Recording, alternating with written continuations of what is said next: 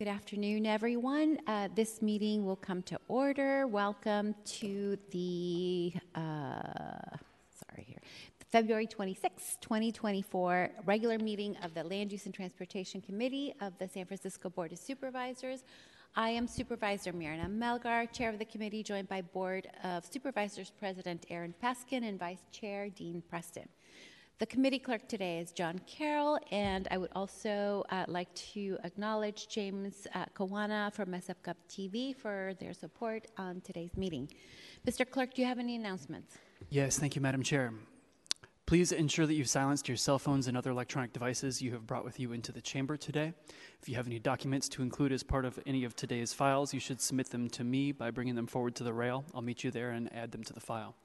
Public comment will be taken on each item on this agenda. When your item of interest comes up and public comment is called, please line up to speak along your right-hand side of the room, and I'll point it out each time.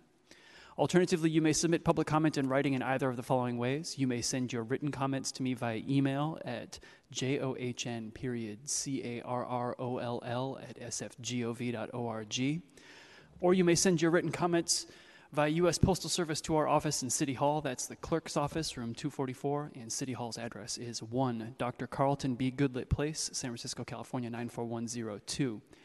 If you submit public comment in writing, I will forward your comment to the members of this panel, and I'll also include your comments within the file upon which you are commenting.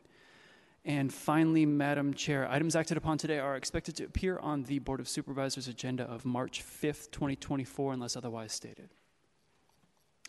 Thank you so much, uh, Mister Clerk. Please uh, call item number one. Agenda item number one is an ordinance amending the administrative code to establish the forgivable loan for first-time homebuyers program and the forgivable loan for first-time homebuyers fund to assist low, moderate, and middle-income first-time homebuyers who would otherwise not be able to purchase a primary residence in the city, and to require the Human Rights Commission to establish policies and procedures to issue and possibly forgive loans from the fund and to provide oversight, monitoring, and forgiveness of such loans. Thank you so much, Mister Carroll. Colleagues, I am a proud sponsor of this legislation in partnership with the Human Rights Commission. We have Director Cheryl Davis here from the Human Rights Commission, who will present um, after my remarks, and also Miz Brittany Chiquada, uh, who I'm very proud to have worked with on this. Um, as we all know, home ownership is uh, more out of reach Uh, today in San Francisco than at any other generation, in large part because there are systemic challenges challenges to accessing capital and financing. In America, most folks have bought their homes with help uh, from their family, and that presupposes that you have uh, equity uh, that you can tap to to help the next generation, which many folks have not been able to be a part of. Homeownership offers a multitude of benefits, including economic security, housing stability, and an opportunity to build intergenerational wealth. There's a long, pervasive history of disparate access to homeownerships in San Francisco, including discriminatory practices of residential redlining and restricted covenants, limiting access to wealth accumulation uh, through home pur- purchasing, um, have greatly contributed to these uh, wealth gaps. Particularly in San Francisco, we're seeing the worsening inequities of being able to attain homeownership and ultimately establishing long-term roots in San Francisco and maintaining agency over your own future. Our most recent housing element lists a number of actions that could help increase access to homeownership for communities that have been harmed through targeted economic disruption, displacement, and manufactured barriers to accumulating intergenerational wealth. So this ordinance uh, intends to provide down payment assistance to communities that have been harmed through targeted economic disruption, displacement, and manufactured barriers to accumulating intergenerational wealth so that San Francisco can address multi-generational inequities in access to homeownership and to narrow and ultimately close homeownership wealth gaps. I want to thank the Human Rights Commission uh, and also Sarah Fabian at the City Attorney's Office uh, for their work on this ordinance. And I will now turn it over to uh, Director Cheryl Davis from the Human Rights Commission to share remarks. Welcome, Director Davis, and thank you so much for your leadership on this issue. Good afternoon, and thank you um, for this opportunity. Thank you to the supervisors, and thank you, Supervisor Melgar, for leading this effort. Um, I will just quickly say one of the things that uh, we've been working on, and Brittany Chiquada, who leads our Economic Justice Division of the Human Rights Commission, is a lot around the wealth gap that we see, not just in San Francisco, but across the country. And one of the challenges and one of the things that's been uplifted is home ownership as a way to make that happen. And over the years, as we've engaged with folks in the Mission and Bayview and other places, what we've heard is that a lot of the practices that we have with regards to our below market rate um, housing and all these other things is that they don't have the opportunity to actually benefit from the purchases that they make, right? And so whether it is um, not being able to sell at full value or not being able to reap the full value of those properties, this is part of why this is so important. I would also just say what we learned through the Dreamkeeper Initiative um, down payment assistance program is how challenging it has been um, for folks to go through that process, and then once they go through it, there's actually no real benefit on the other side once they do these programs. And so as we think about building out and addressing um, the economic disparities that we see, uh, this is a good strategy to do that. Uh, and then as we also know, we've lost not just um, people of color, but we've lost a lot of our middle class. Class. We lost a lot of our families, and programs like this will actually make it appealing for folks to stay in San Francisco or to come back to San Francisco. And so um, I want to thank you, Supervisor Melgar, for your uh, leadership with this, because um, this is something that we've heard for decades. Uh, as someone who's been here for a while, the idea that it is really hard to find housing uh, and be able to afford housing for folks who would like to stay here in the city. And I think that this will go a long way to address that issue. Thank you, Director Davis. Um, do any of my colleagues have questions or issues uh, to ask Director Davis? I, I, I don't think there, well, I guess there could be some questions to the department. Um, my, my highest level question is, where's the money coming from? Um, but that's not necessarily a question for the department. I, I mean, insofar as the Mayor's Office of Housing and Community Development has historically done down payment assistance, um, I guess really it's a, a capacity question, which is um, how does H R C staff this up? What experience does H R C have? What controls will be put in place? Um, all of that stuff. Yeah, no, I appreciate that question, and it's something that I've discussed both with staff and with M O C D. I would say that we view this as a pilot. It is not um, my intention or the intention of the department to hold this long term. I think we are really here to help think about what are the, the strategies and things that we can help build in to address.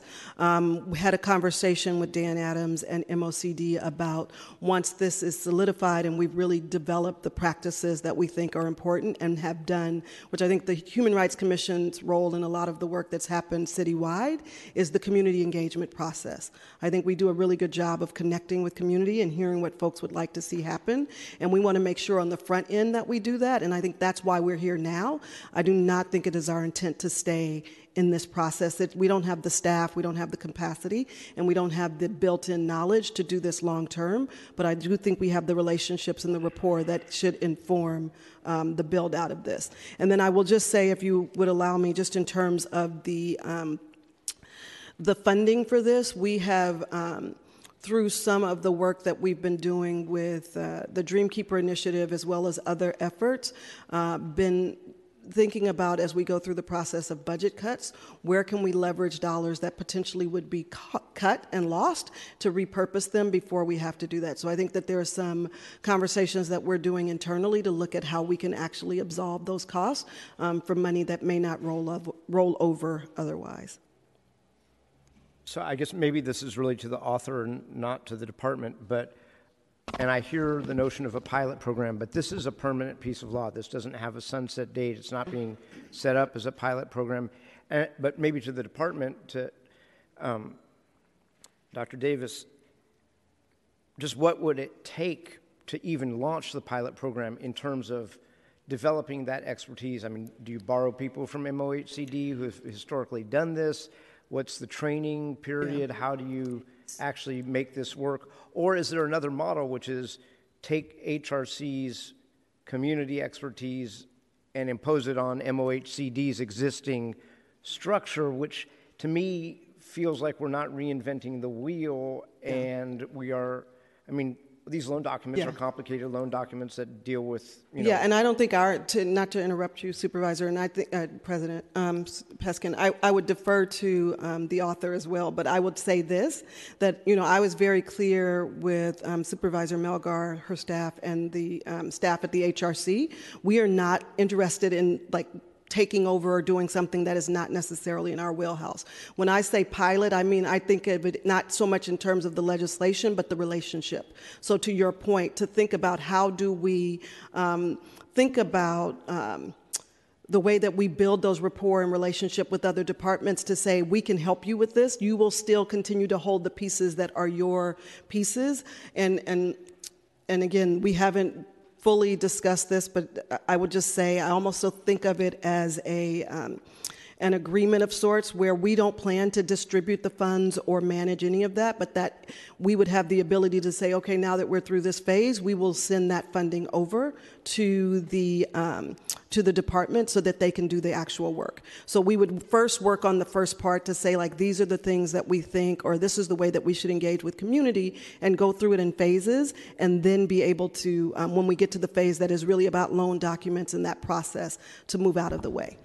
Thank you, Director Davis. And if I could address those two uh, points, uh, President Peskin.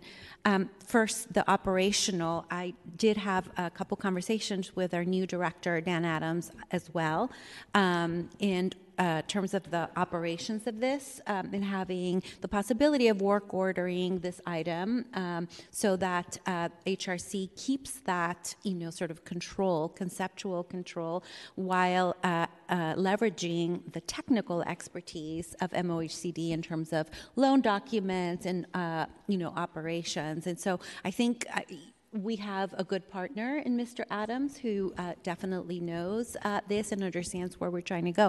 But I want to give a little bit of a more global, taking a step back in this, uh, President Peskin, because you will remember that two years ago in this committee, we approved uh, the uh, Innovation Fund, which was a ten million dollars fund that was for down payment assistance for a few targeted groups that have been uh, historically included from home ownerships. And I went the extra step of writing legislation so that they wouldn't have to think about eligibility criteria and all of that stuff. And that effort did not pan out. And so I am eager to find partners uh, to uh, get to this goal um, because, you know, every day we are losing, uh, you know, homeowners who are low moderate income from San Francisco and losing that opportunity for uh, building intergenerational wealth and also rectifying some of the racial injustices of the past, as well as, you know, um, like childcare workers and folks who uh, we want to keep in the city, that middle class. Um, and, you know, uh, whether it's innovation or, you know, pilot programs or a way to show that we can do things differently, I think it's all good.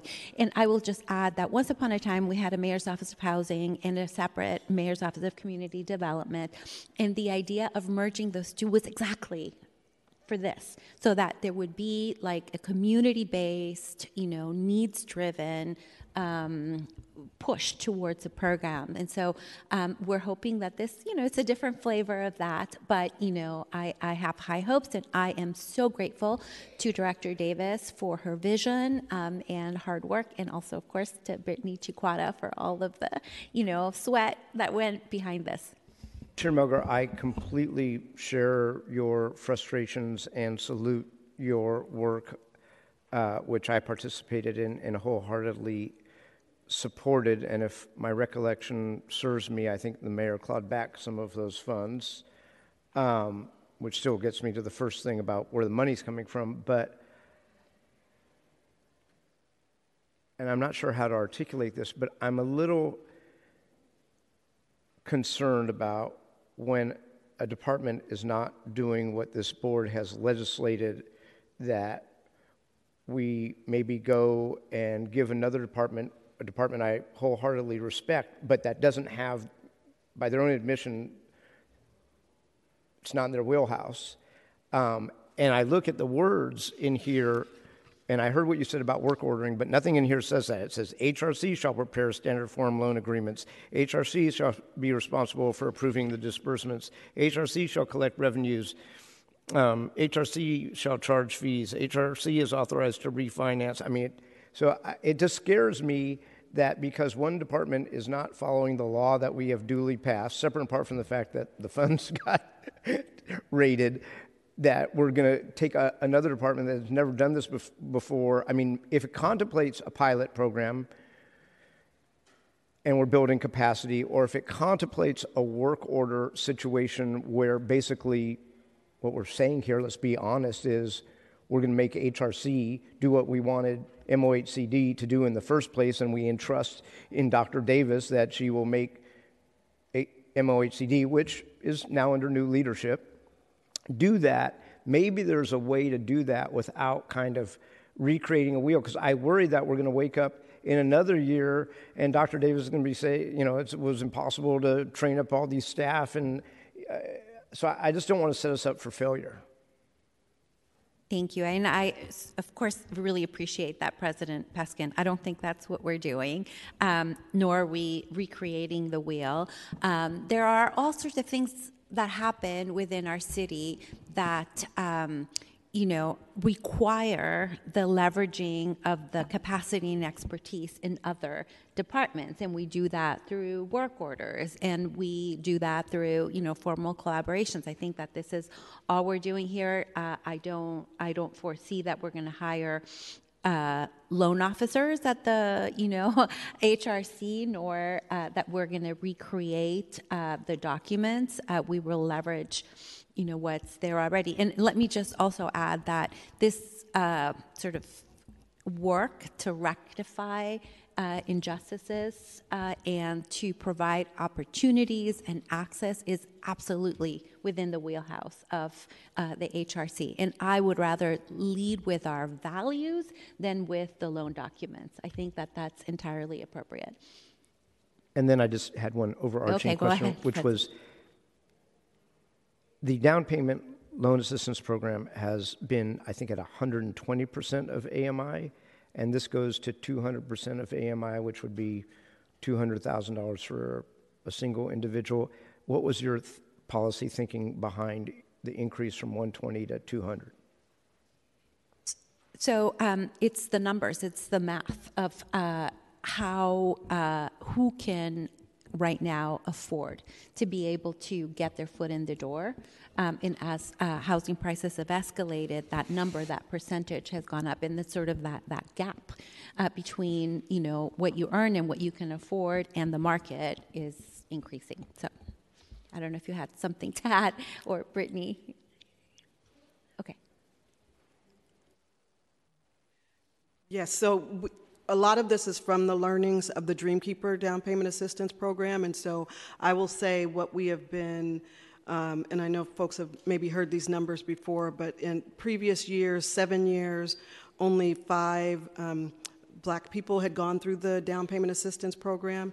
In the last eighteen months, we've had forty-three people go through, thirty-one of whom were Black, and a lot of them were muni bus drivers. And so a lot of this has been informed by this process of we are realizing that um, somebody may make one hundred fifty thousand dollars a year driving the bus and still not qualify to be able to buy a home here in San Francisco. And we're talking about people who were born and raised here. So this was an attempt to try and get to um, not having to feel like we've been pushing out the people who were born and raised here and actually work here every day providing services to folks here in the city and county of San Francisco.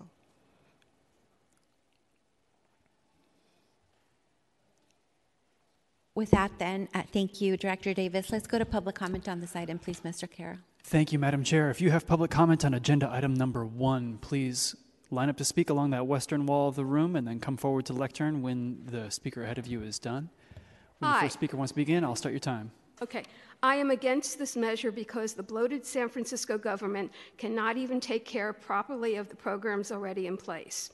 San Francisco has a budget problem, and adding more staff for yet another program is not okay, since programs, since programs already in existence, funds are being cut. This program may only benefit an extremely few people at a high cost.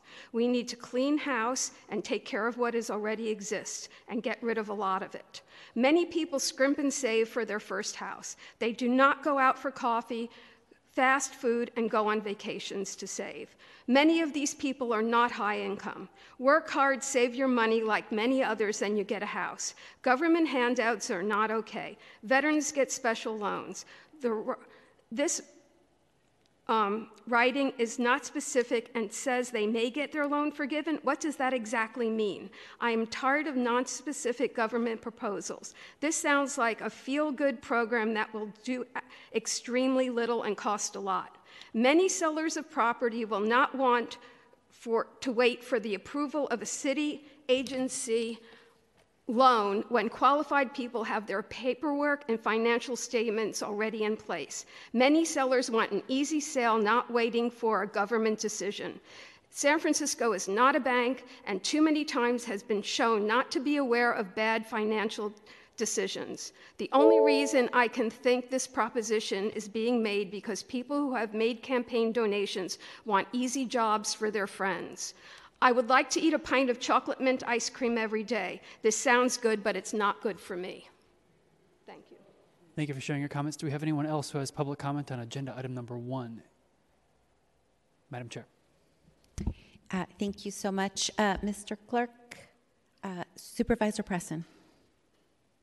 Thank you, Chair Melgar, and thank you for, for bringing this forward. I, I would, I'm, I'm curious, and this can be after today, but it'd be, it would be good to get MoCD's uh, perspective on that. Maybe you can report, uh, and maybe you already have had those conversations or can report. If not, uh, if, if before this comes to vote, it'd be great to get that perspective, because it is, you know, I think, I, I think there certainly have been some limitations in, again, under not under our current MoCD director, but there certainly have been limitations. We have all, I think, uh, I'm not sure how to say it nicely, but sort of struggled with some of these various important projects that we have tried to move forward. In my case, it's been, and, and you know the history on this well, it's been Midtown Park Apartments, where we've sort of been unable to get MoCD to sort of embrace and move forward with some of these uh, proposals. So, so I do uh, appreciate the, the desire to try to seek more more creative ways, and particularly given H R C's work uh, recently on Dreamkeeper and reparations, uh, and and working with uh, a lot of the the community that would be uh, would benefit from this legislation. Um, appreciate the the effort to do that. Um, be interesting to hear from, you know, particularly with new leadership under MoCD, if there's more of an appetite potentially uh, to take on pieces of this. Um, I, I do concur with some of the sentiment from President Peskin just around the, I think what's been articulated around the role makes a lot of sense on the community outreach, on coordination with uh, MoCD. I do think as written, it's basically, it, it's not a drafted the ordinance as a pilot or temporary or, or any limits. I mean, it really is a program that's fully operated and managed by H R C. So uh, obviously it's, it's your ordinance, and I don't know if there may be ways to sort of conform some of the language a little more to the anticipated roles that you see between uh, between MoCD um, and H R C. But uh, yeah, that'd be curious if that, you know, if that might be worth it, worth exploring uh, or not. And then on the on the A M Is, I just it did.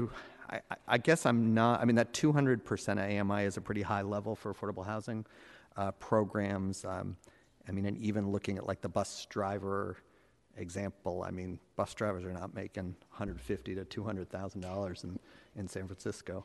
No, um, but if they're married to another oh, bus driver, or mm-hmm. a nurse, mm-hmm. or a teacher, you know, they right. hit that limit, and that was always the problem. So, you mm-hmm. know, th- I will just, you know, go back and say a couple things about, if, if I sure, could. Please, please. So, um, I think that, uh, you know, we, the down payment assistance loan, pro- loan program at the Mayor's Office of Housing was started, what, like twenty-three years ago under the original Prop A. It was a bond, um, and, um, the program guidelines have remained pretty much unchanged, uh, but for some of the policies and procedures, which, you know, have been changed a couple of times. But, you know, um, as the market has uh, progressed in San Francisco, uh, and the disparities have remained, Um, I think it's important for us to try new things and to try to address the focus needs of the community.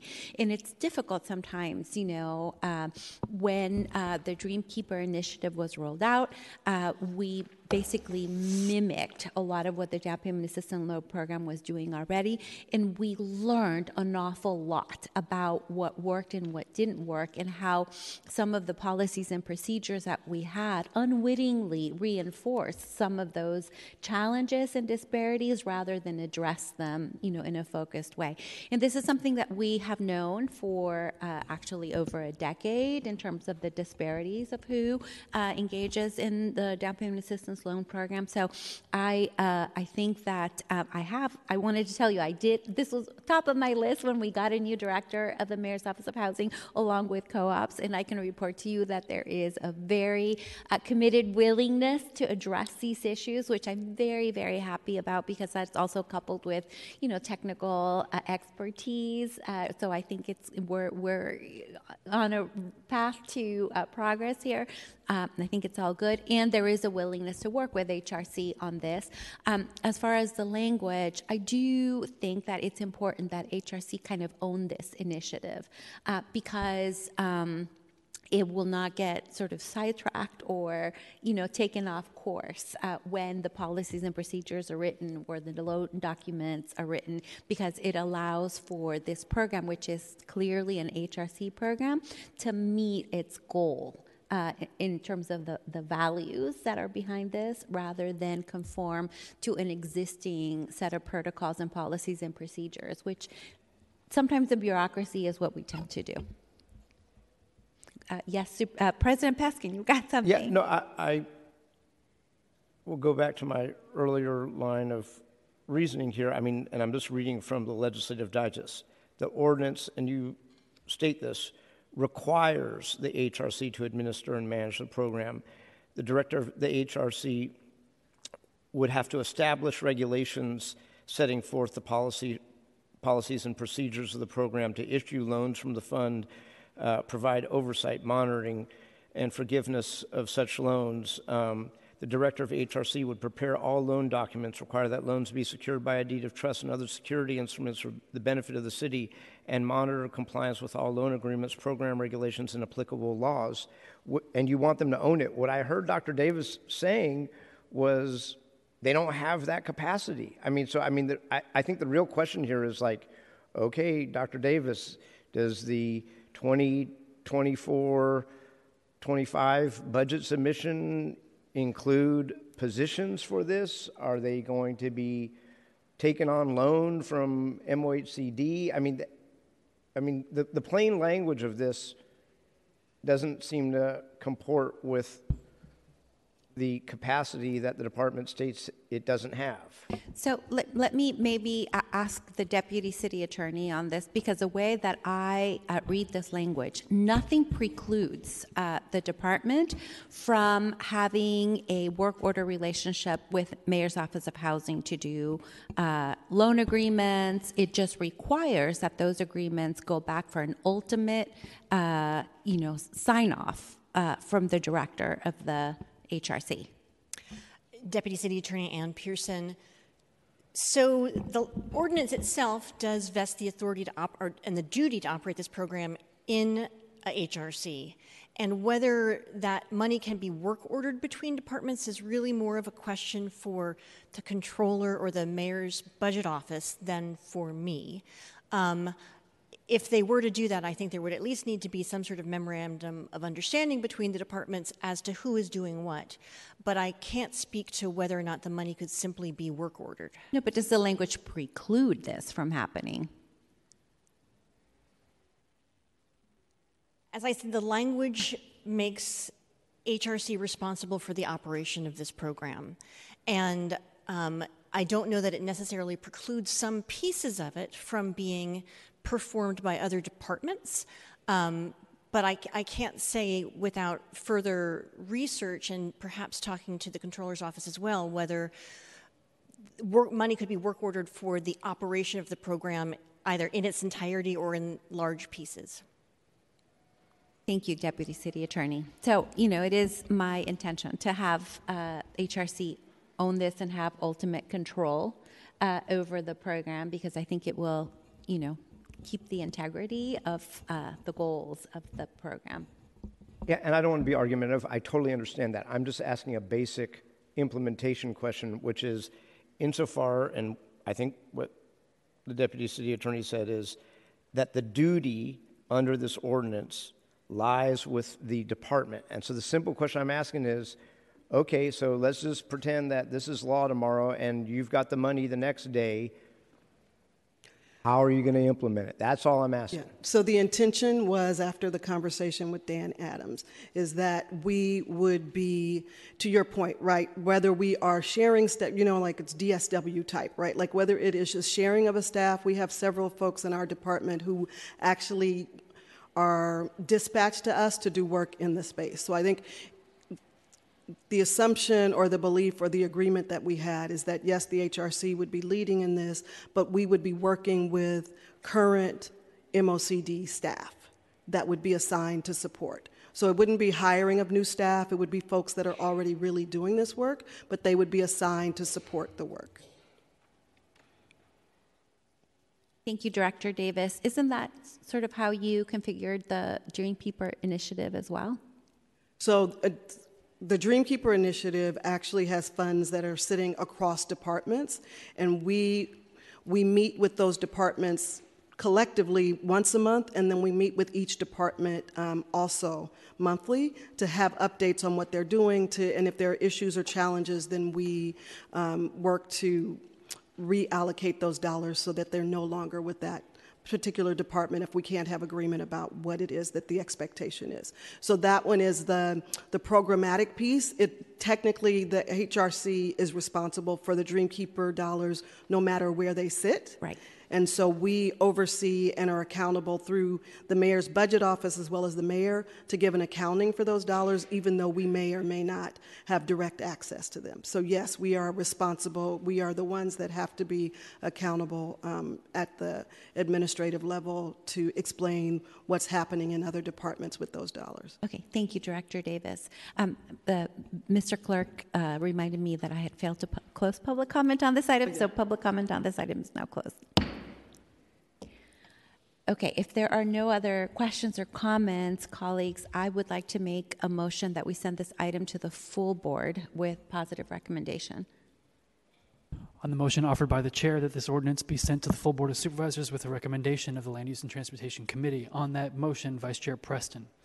Preston, aye. Member Peskin? No. Peskin, no. Chair Melgar? Aye. Melgar, aye.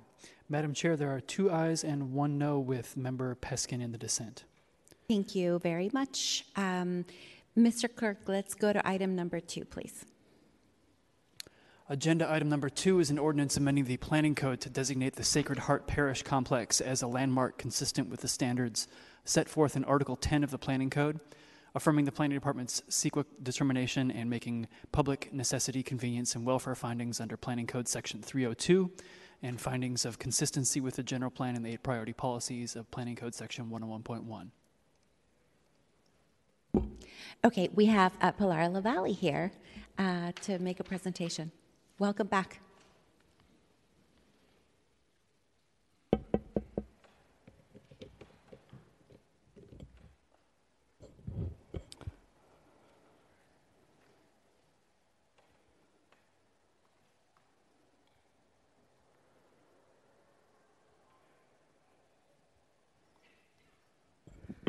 Thank you, Chair, Chair Melgar, uh, President, Vice Chair Preston, and President Peskin. I'm Pilar LaValle, Planning Department staff, um, and I'd like to have the slides, please, from the laptop. Um, I'm here to present today uh, the Historic Preservation Commission's actions regarding landmark designation of Sacred Heart Parish Complex. On October fifth, twenty sixteen, the Historic Preservation Commission adopted Resolution Number eight oh six, to initiate Article ten landmark designation of Sacred Heart Parish Complex. The Historic Preservation Commission then uh, reviewed and made recommendation on this landmark designation at their hearing on September twentieth, twenty twenty-three. The parish complex consists of the church, constructed in eighteen ninety-eight and nineteen oh nine, the rectory, first constructed in eighteen ninety-one and enlarged in nineteen oh six, the school, constructed in nineteen twenty-six, and the convent, constructed in nineteen thirty-six. At their public hearing in September twenty twenty-three, the Historic Preservation Commission voted unanimously to approve a resolution recommending landmark designation, finding that the complex is significant for its association with the Western Addition and Catholic religious institutions in San Francisco in the late nineteenth and early twentieth centuries. It is also significant for its association with Father Eugene Boyle, pastor of the church from nineteen sixty-eight to nineteen seventy-two. Father Boyle was a prominent and influential civil rights activist in the nineteen sixties and nineteen seventies. He was involved in the Black Civil Rights Movement, the Vietnam War, urban renewal, fair housing, and farm worker labor movements in San Francisco. Finally, the complex embodies the distinctive characteristics of the Romanesque revival style. The church and rectory are also significant for their association with um, architect of merit Thomas J. Welsh.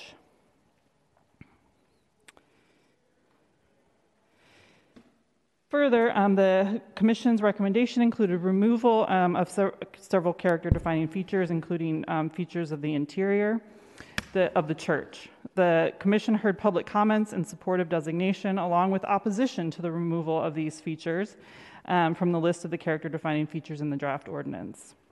Similar concerns have been raised in correspondence that has been sent to the board in advance of today's uh, committee hearing. And uh, we have worked with the Supervisor Preston's office as well as um, the, the commenters um, and property owners to address these comments. Thank you. Thank you so much, uh, Miz LaValle. Uh, Supervisor Preston, congratulations on getting it this far. Uh, thank you, Chair Melgar, and, uh, and thank you, Miz LaValle, for your, uh, for your presentation, for all your work. Uh, and the department's work on this, uh, and I think you gave a, a great summary of the, the history of this site, so I will not repeat that uh, in, in my remarks, except uh, just to say that this is, this is a very significant site in, uh, in District five, really in the heart of District five, um, and uh, we've heard about some of the, both the history of the site as well as Uh, the architectural im importance uh, and the association with uh, Father Boyle. Um, and uh, also in recent years, and it's amazing how many people have been introduced to this building, uh, not through the church, not through the school, not through all the, uh, the historical uses, uh, but as a place uh, for them and their families to go roller skating at the Church of uh, Eight Wheels, which uh, found a, a home there, and very much appreciate the, uh, the owners and uh, project sponsor here's um, ongoing um, uh, willingness and, and um, And I think excitement about having this space uh, continue to be uh, a place for the, the Church of Eight Wheels, which for those who haven't been, curated by uh, the one and only David Miles, and uh, a really, if you haven't been there yet, uh, please go and roller skate inside this absolutely beautiful church building. Um, this is a perfect candidate for historic landmarking, um, and I very much appreciate, as I mentioned, Planning Department, the, the Historic Preservation uh, Commission doing all the research and work to bring this uh, forward today. We have heard from a lot of stakeholders um, about the uh, the content, specifically the landmarking. We, we've had um, a number of meetings uh, with uh, representatives for the property owners, um, as well as leaders in the preservation community and planning department staff. And, and I very much appreciate the spirit of collaboration among all parties to come up with an agreement, or maybe that's overstating it, as close to an agreement as we can get uh, here um, on changes to, to the landmarking ordinance. Um, in addition to uh, Pilar LaValle, I want to uh, thank Rich Sucre, Planning, um, Historic Preservation Commission, as I mentioned, uh, in particular the president, uh, Diane Matsuda, um, Woody LaBounty of S F Heritage, preservationist Mark Reiser, um, and owner John Pollard, along with Annabelle uh, McClellan, and, and just many uh, uh, preservationist historians and other community residents who reached out uh, to us. And finally, thanks to uh, Uh, Peter Miljanich of the uh, City Attorney's Office for drafting these amendments and having them ready to go today. So we have circulated those, um, and uh, just appreciate everyone coming together in good faith to find uh, some common ground. So I've I've moved I've circulated some amendments. We'll like to move them after public comment. Um, they, they do. Four main things. I'm not going to read through uh, each uh, amendment. They have been circulated, and my understanding is these are substantive amendments, so they will uh, get, if passed, get posted, and folks will have a week to take a look at them.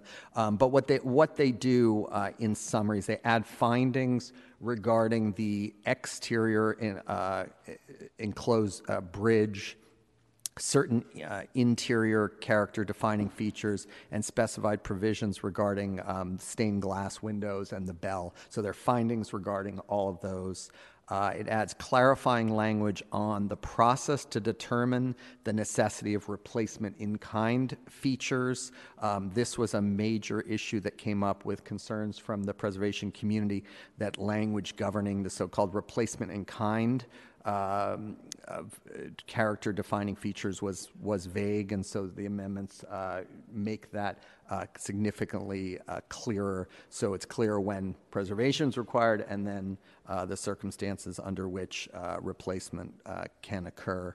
Um, the other major thing that uh, the amendments do is provide further detail on external features, including uh, the wooden connector bridge, as I mentioned, as a character-defining uh, resource. Uh, this was a, a, a major issue for preservationists, and I appreciate everyone coming to the table um, uh, to to protect that feature. And that's one of the features uh, for the the non-expert walking by the building, one of the really distinct things that uh, everyone recognizes on, on this building. Um, and, and then the last thing was um, adding a, a, a sub-paragraph right at the end, uh, sub-paragraph two on the last page, uh, which lists, lists some uh, interior features.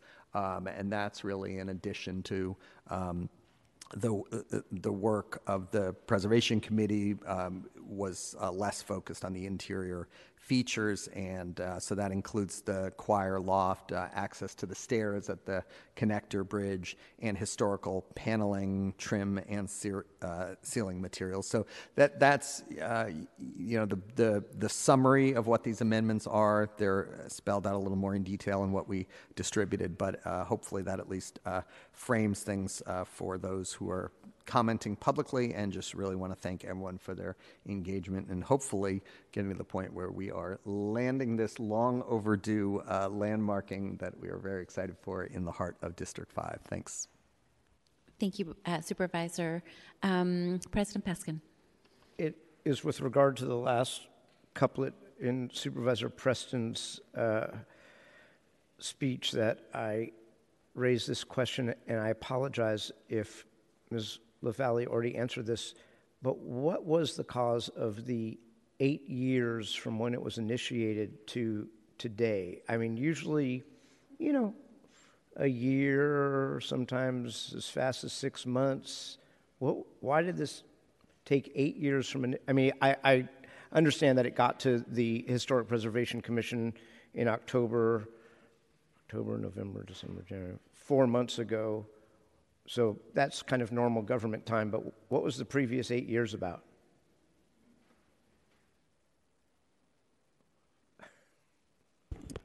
Pilar LaValle, Planning Department staff. Um, excellent question. Um, I'm not one hundred percent sure of a, of, a, of a detailed answer for that, um, as I have only recently been involved in this uh, designation myself, but um, I think it was a number of different um, Uh, elements, uh, including the fact that this is a complex, so multiple b buildings, um, and therefore has a slightly diff you know, more complicated or more detailed um, designation and historical report than we might do for an individual building. Um, it also covers, you know, a longer time span of different periods of significance. Um, so I think that there was probably some some some of that that was um, t- took some time at the initial stages, as well as uh, multiple property owners.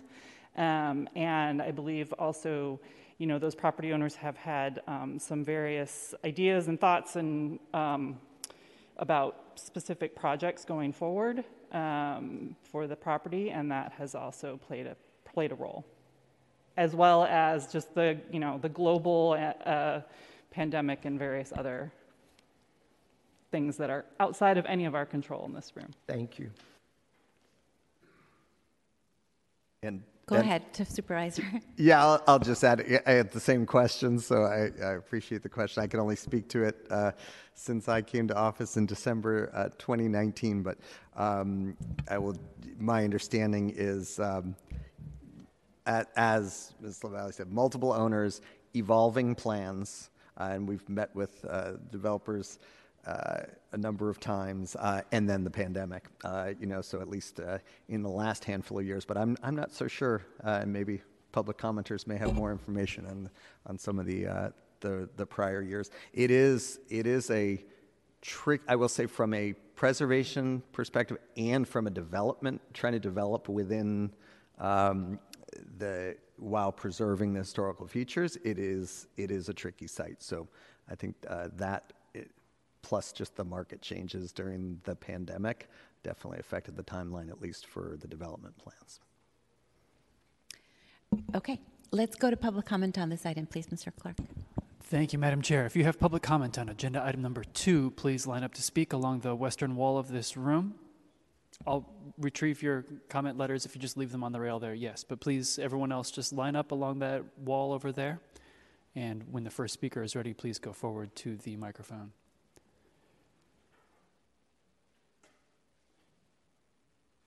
I would just say, if Mister Clerk, if we have somebody, uh, if we have uh, folks who want to provide public comment who are mobility impaired, maybe we can let them go first so they can sit down.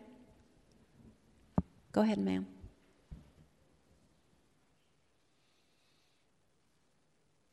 Hi, my name is Bertha Canty. I live in the Diamond Heights area. I started going to Sacred Heart Church in nineteen seventy-three. I raised two children there. We all are baptized there. And the thing that I don't understand is how a church go from a church to fall, from getting on your knees to pray to falling on your knees on a pair of skates. That is not justified. I think they could find another entity, if it's for the kids or something, than for it to be just a skating ring. I think that's disrespectful to, to all of us.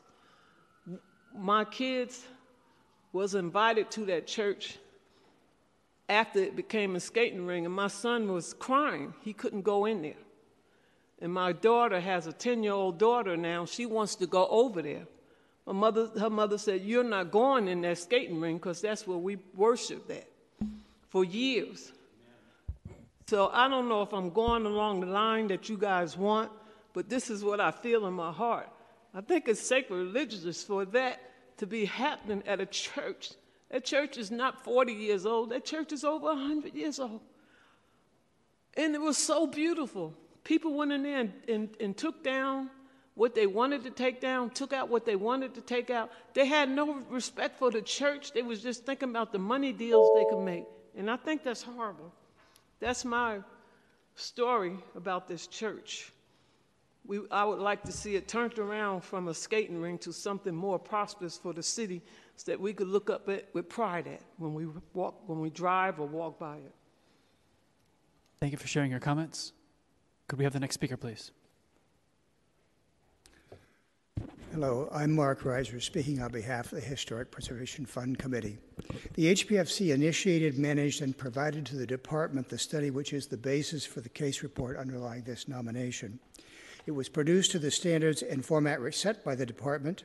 In fact, it exceeded substantially those standards, resulting in a ninety-page document that I'm happy to share copies of with any supervisor who might wish one. Two minutes does not afford sufficient time for clarifying comments on the issues before you, but Supervisor Preston, to whom we're grateful, has just summarized, I think, the issues very well. Um, I did not, however, know until your remarks the scope of the amendments, nor have I seen the language, so my, my remarks couldn't take all those details into account. I want to use my very limited time to do three things. I want to address the need, originally, the need to correct the mistaken, baseless, and unexplained exclusion of the very distinctive character-defining bridge feature, which connects the church and the rectory buildings. I want to call your attention, I did want to call your attention to the other refinements to the draft ordinance proposed and supported by the H P F C, San Francisco Heritage, and the building owners, which were provided to Supervisor Preston's office. And I want to ask that you read at a minimum the highlighted text on page two and possibly page three, depending upon how it displays, of my le- letter of yesterday to you, which spells out the reasons you've been asked to correct these deficiencies and which seeks to clarify the context of this item.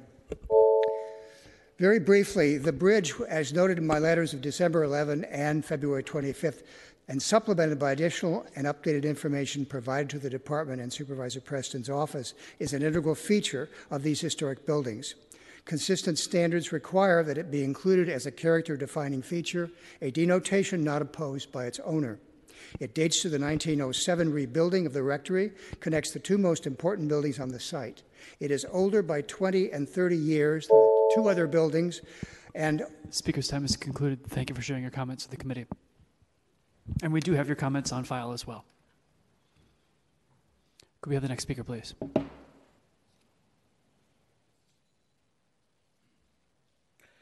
Greetings to our supervisors. My name is Robert O. Pritchard, Vice President of the Sacred Heart Gospel Choir, member of Save Our Sacred Heart Preservation Group and the Victorian Alliance. To own any historic property is to be its steward, preserving its character and history for the future. Unfortunately, no owner of any significant property will own it forever. A gentleman's agreement is not binding on the next owner, but the impact of this vote today will last in perpetuity. Sacred Heart served the Western Addition for one hundred twenty years and now Thomas J. Welsh's last surviving ecclesiastical masterpiece in San Francisco. Angela Alioto first attempted to complete landmarking before A B one thirty-three prevented it in nineteen ninety-four. Two decades ago, many more would have been here to speak with us today. As a Sacred Heart parishioner in exile, I remained caretaker of the building during Mister Firth's ownership. I represent countless deceased, as well as the architect's great-granddaughter today, Patricia Welsh, who is unable to attend due to her poor health. Her birthday is today, and prays that her birthday wish may come true. Thomas Welsh's designs flow from the iconic exterior into its interior. Thus, the church in its entirety must be considered. Our Lady of Guadalupe, with its intact frescoes, Holy Cross, and Saint Joseph's in their reuses, have all had their spatial interiors respected and retained. Achille Jadesi's existing ceiling murals at Sacred Heart deserve the same respect. Sadly, San Francisco has lost countless art and architectural treasures. I leave you with these words from Victor Hugo. A building has two things, its use and its beauty. Its use belongs to the owner, its beauty to everyone. To destroy it is to overstep one's rights. As a resident of the Western Addition and the conscientious steward of another historic resource, the Brun-Reutlinger House, I implore you to take what you do today very seriously. Thank you for sharing your comments. Could we have the next speaker, please? Hello, my name is Robert Fisher, and I'm basically the voice of someone in the community, in the neighborhood. Uh, I spent most of my years in San Francisco living in the shadows of Sacred Heart Church. I always thought of the Campanile in the way Parisians see the Eiffel Tower. It seems as though wherever I went in the city, I would look up, see Sacred Heart, and know where home is. In two thousand four, I heard that they were going, that it was at risk of being torn down. And I thought, you know, it's such a shame it's gonna, they're going to tear that place down. I wish there was something I could do. Next thing and I remember, I was copying down the phone number from the Save Our Sacred Heart banner on the side of the church. And before long, I was hosting a fundraiser for the folks who were fighting to save that landmark. As I canvassed local businesses in the Lower Haight asking for donations to raffle, I was amazed at the outpouring of support from nearly everyone I spoke to. Clearly, Sacred Heart meant a lot to so much of the community, as it still does today. I am eternally grateful that Sacred Heart is still standing. My hope now is that as much of what remains as possible be safeguarded and preserved for future generations, especially the work of Achille Jadesi, an amazing artist with connections to the Vatican and Napoleon the Third. Thank you. Thank you for sharing your comments. Let's have the next speaker, please. Hello, Supervisors. My name is Megan Smith, and I'm here with the Victorian Alliance. Um, you can see the tower everywhere from San Francisco. Uh, I was looking at it from Dolores Street the other day, and there it is. It's just a very important, important structure, and I do appreciate that there are some amendments, because that's what I wanted to ask for today, that the landmark resolution should include the interior, especially the frescoes um, and the original Welsh architecture design of the interior. I think that's really important, and As, as the previous speaker, two previous speakers said, the interiors of these churches that are saved as landmarks can be reused and preserve the interiors as well. The connector bridge is important and should be recognized as a character-defining feature of the structure. It sounds like that's in process to be saved. And the board should not permit the property owner and developer free rein to replace in kind any important features without first obtaining city approval. Um, I thank you for your time, and I will put my card. Thank you. I'll retrieve the speaker card in a moment. Next speaker, please.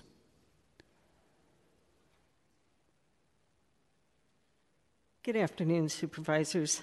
My name is Jan Robinson, and as a longtime San Francisco resident and a member of the Committee to Save Saint Bridget Church, I'd like to once again express my full support for the landmarking of Sacred Heart Church. This building has been part of the city's skyline since eighteen ninety-seven, its elegant golden form gracing the hill overlooking Hayes Valley for longer than any of our lifetimes. Having had one of the most diverse congregations in San Francisco, Sacred Heart had its own gospel choir for many years, and that choir recently celebrated its fiftieth anniversary despite losing the beloved home it had there. Not only did the State Office of Historic Preservation find Sacred Heart Church eligible for listing on the National Register of Historic Places in twenty ten, but the building contains a painted ceiling by acclaimed Italian artist Achille Jadesi.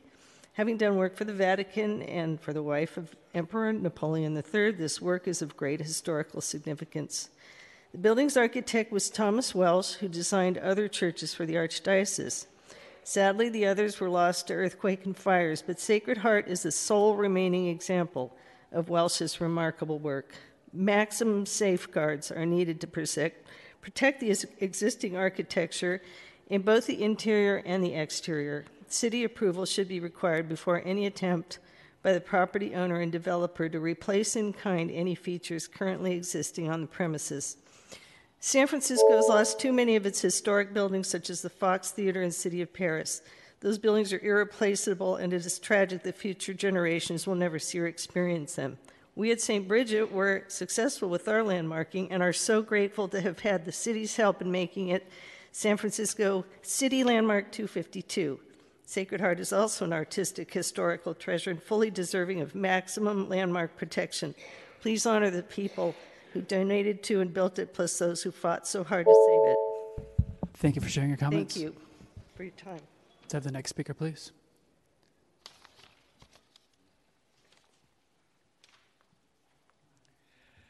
Good afternoon, Supervisors. My name is David Miles. I run the roller skating at the Church of Eight Wheels. I've been doing this for the past ten years.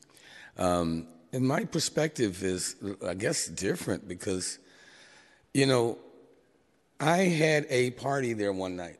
I, I, I got in touch with the owners and asked them, could I bring some skaters in? That place was nothing the way it looks today. Um, it was totally different. The, it had been shut down for at least four, five, six years. There was dust, there was everything. And um, when I think of what the church represents, and you know what it's done for the community, I, I kind of think that we've been kind of keeping that going. Maybe not the way they did it when they first opened, but every time we open the church, we ring the bell, and we it adds uh, some excitement to people to come in. It's a beautiful place. It's a great place, but it was sold, okay? I had nothing to do with that. Um, the government or whoever is in charge decided to sell it to people to develop it. And, you know, I don't, you know, I, I have no answers as far as for the people who went to church there, because what I do is I try to keep all the traditions that I know of going. You know, we had the Black Panther breakfast uh, celebration to celebrate when they were given the free food program. We, um, when we have people skating, I feel that they are living up to what the religious purposes of what the building was for. They're enjoying their, themselves. They are involved with each other. There's no violence. There's caring. There's all the things that church tells you you're supposed to do and how you're supposed to live. And, okay, if you don't do this, when you think of the repairs that need to be made, it's a beautiful place. Just a few more seconds. Thank you for sharing your comments. Looks great. I'm sorry, we do have to move on to the next speaker. Each speaker just has the two minutes to speak. Thank you for providing your comments.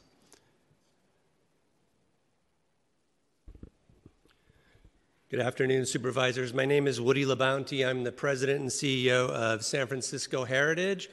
Thank you so much for considering this landmark uh, designation before you. Um, and I really want to thank Supervisor Preston and your staff for the amendments and for being open and considering and being in uh, a lot of discussions over the last couple of weeks about Um, the preservation community's concerns that the landmark designation was not specific enough about this important and amazing building. Um, I always, when I look at landmarks, I always try to find ones that tick a lot of boxes, and this one does. It is important to the events in, of San Francisco. It's not only visible from many parts of the city today, but it is in so many of the historical photos you'll see of the city during the earthquake and fire. It was a beacon and a refuge for people who were displaced during that. Um, architecturally, it definitely qualifies. Um, Architect Thomas Welsh is an amazing architect who did some very important buildings in the city. Um, and I also think that we can't overlook the connection with Father Boyle and his role as a civil rights activist. So this landmark checks lots of boxes, and I want to thank the owners, I want to thank the preservationists, I want to thank the Sacred Heart community for coming together and coming out and supporting this landmark designation, and for working together to make sure it's here for the next generation and all the ones after that. Thanks again. Thank you for sharing your comments. Let's have the next speaker, please.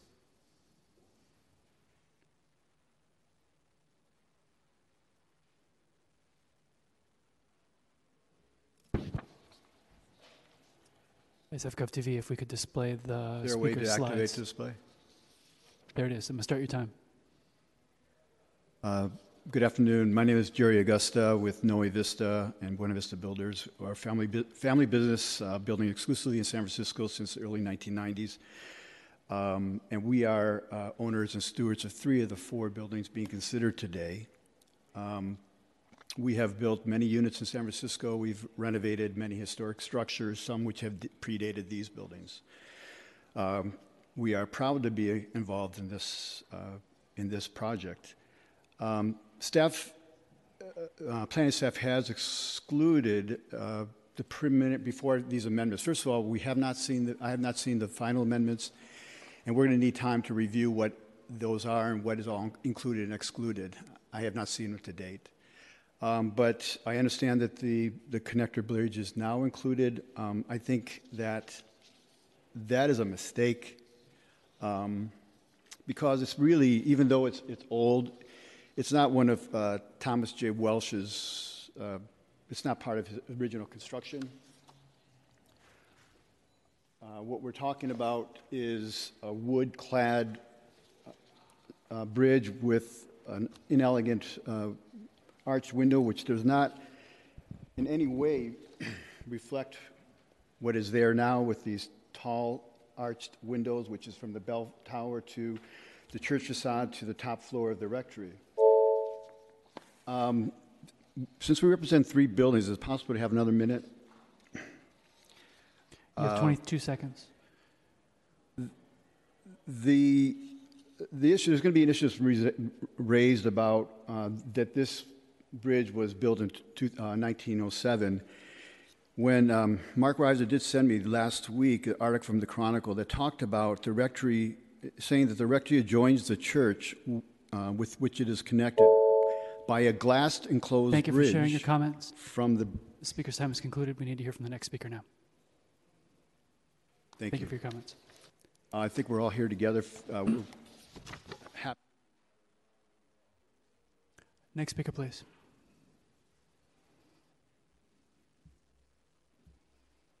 Good afternoon. Uh, my name is Simon Yip, and I'm here to represent the owner. So we have been working closely with the department, uh, planning department and interested parties over the years, which has intensified over the last few months.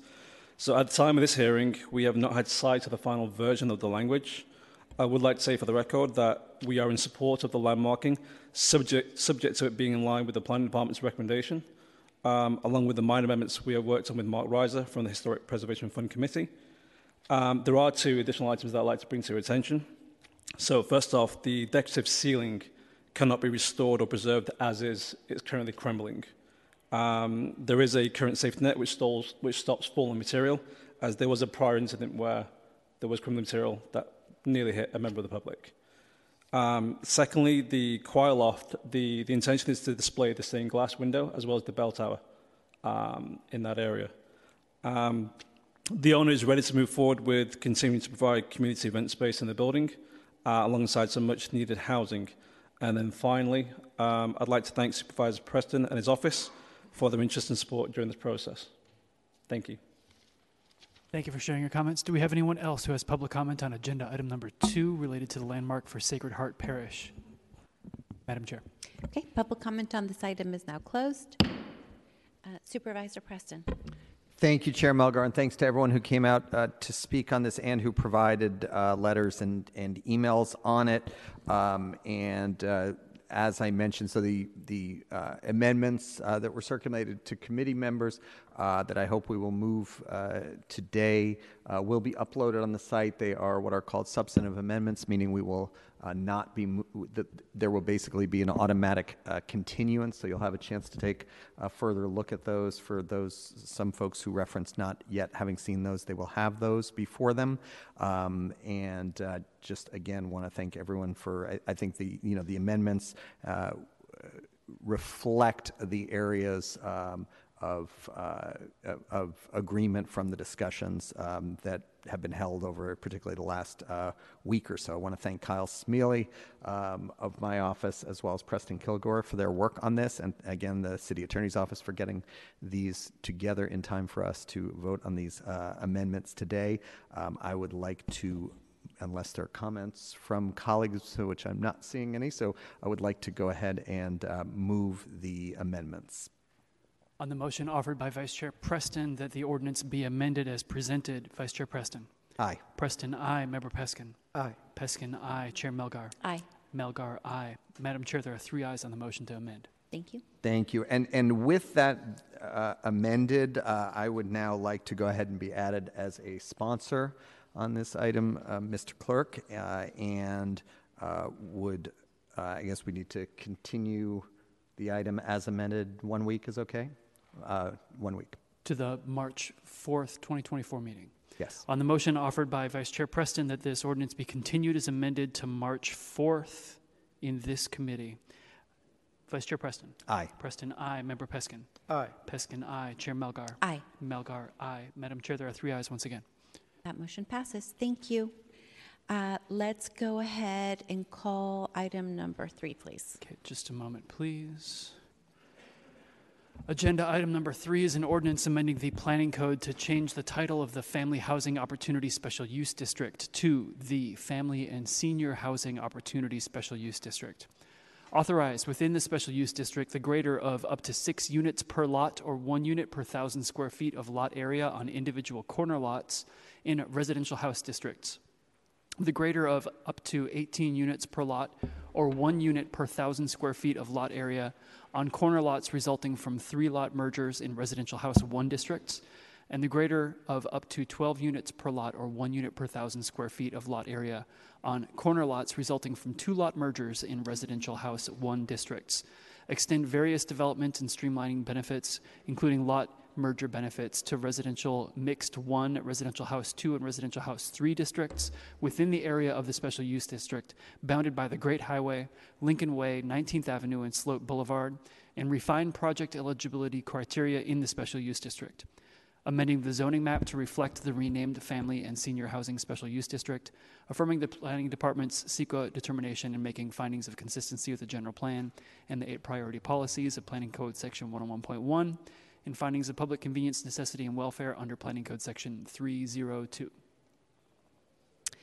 Okay, thank you so much, uh, Mister Clerk. We continued this item from a couple weeks ago to allow for uh, some interpretations and amendments. Uh, President Peskin raised a really good question about uh, one of the possible amendments that the Deputy City Attorney was not ready to give us an opinion on right at the time, but we have uh, Miz Uh, Walco Nelson here. Thank you so much for being here. Uh, and uh, with that, I will turn it over to my colleague from District four, uh, Supervisor Engardio. Thank you for joining us today. Thank you for having me. So we've heard this for a few weeks in a row now. Uh, today, hopefully, is just a little bit of a cleanup um, based on Supervisor Peskin or President Peskin's um, question.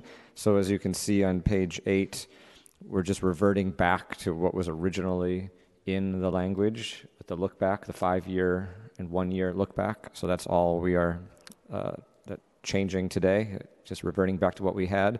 And just to remind folks in the audience and watching on S F Gov T V, this is um, the whole point of this legis legislation is to provide Uh, more housing opportunities on corner lots only um, for seniors and families and elevator buildings. So seniors have options, families have options uh, to stay in San Francisco. And it's kind of the model out, uh, I call it the Gus's Market model out at forty-fourth and Noriega and the Outer Sunset, where you have a grocery or some amenity on the ground floor and housing above. And this would be corner lots only, kind of anchoring in neighborhoods. Okay. Uh, President Peskin. Um... Thank you. Okay. Uh, oh, the only other thing I would add, um, and this actually is a lesson we learned in the forty-fifth Wawona S U D, and this will not slow things down, but insofar as this legislation particularly calls out uh, areas that are in the coastal zone by the Great Highway, um, bounded by Lincoln and Sloat. Uh, there's a sliver of that that's in the coastal zone. So I think we need to make clear that until the Coastal Commission approves that permits in that sliver of this S U D would not issue. Um, it's a small subset, but I think that could be an uncodified section, which I know is not prepared today, but we could add to at the full board.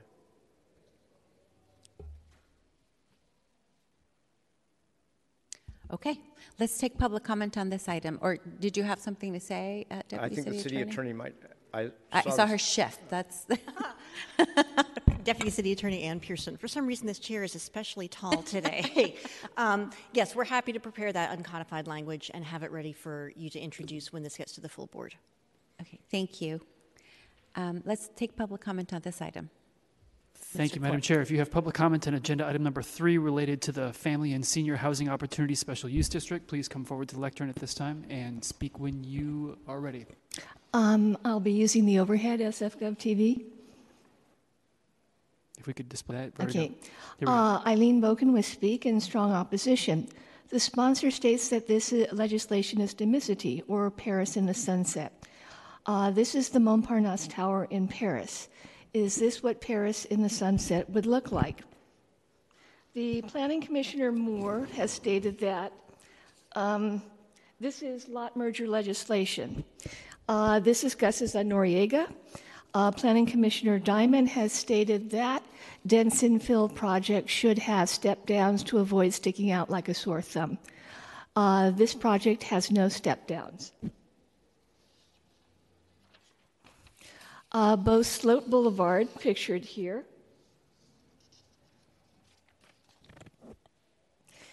and Ocean Avenue are wide streets which could accommodate higher density but are not included in the proposed S U D. Uh, is this a classic case of not in my backyard? Thank you. Thank you for sharing your comments. Could we have the next speaker, please?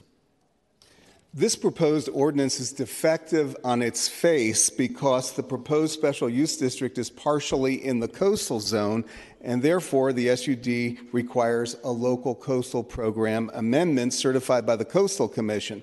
But there's no mention of this requirement anywhere. And the name of this ordinance is pure marketing. The Family and Senior Housing Opportunity Special Use District is more accurately called the Sunset Parkside Demolition and Redevelopment Special Use District that will change life as we know it.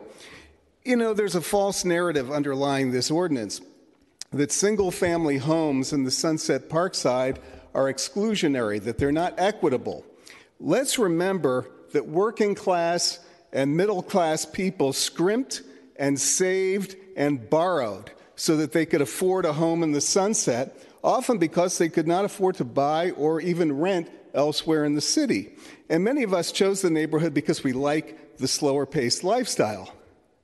Now, two supervisors who live in single-family homes want others to suffer the grim consequences of their ugly redevelopment plan. Supervisor Engardio lives just south of the boundary of his proposed special use district. Supervisor Melgar lives in a single-family home in Ingleside Terrace east of the boundary.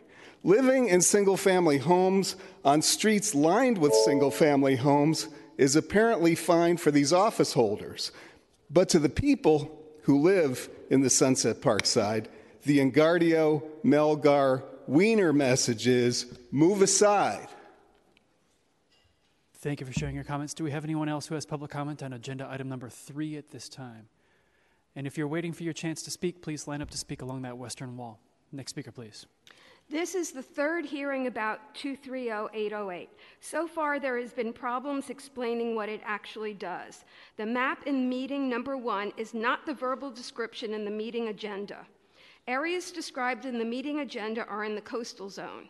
I would expect the sponsors and writers of two three zero eight zero eight to know this. I believe there should be sanctions from the sponsors for not addressing this need.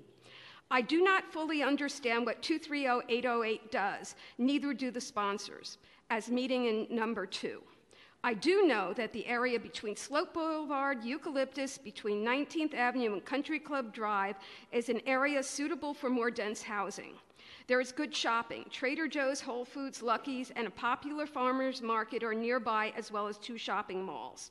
The corridors surrounding this area are Slope Boulevard, nineteenth Avenue, and Sunset Boulevard. All have public transportation. There are less rent-controlled units in this area, making building easier. There are no mandates for affordable housing or affordable senior housing or senior housing in this um, proposition that I know of. This is simply a way for developers to come and build whatever they want without neighborhood, environmental, or, or aesthetics. I believe all the people in favor of this are either paid, working for developers, or ignorant of what it says. If the city attorney's office had to look stuff up on how the average, how can the average person even understand what they are in favor of. The idea that a senior would want to live in a market price unit over a corner store and pay H O A fees is absurd. The idea that downsizing to this type of living is wanted or needed is a lie. No one, it's no, not one established senior advocacy group has shown up to these meetings. This is about special interests and campaign donations. Thank you for sharing your comments with the committee. Could we have the next speaker, please?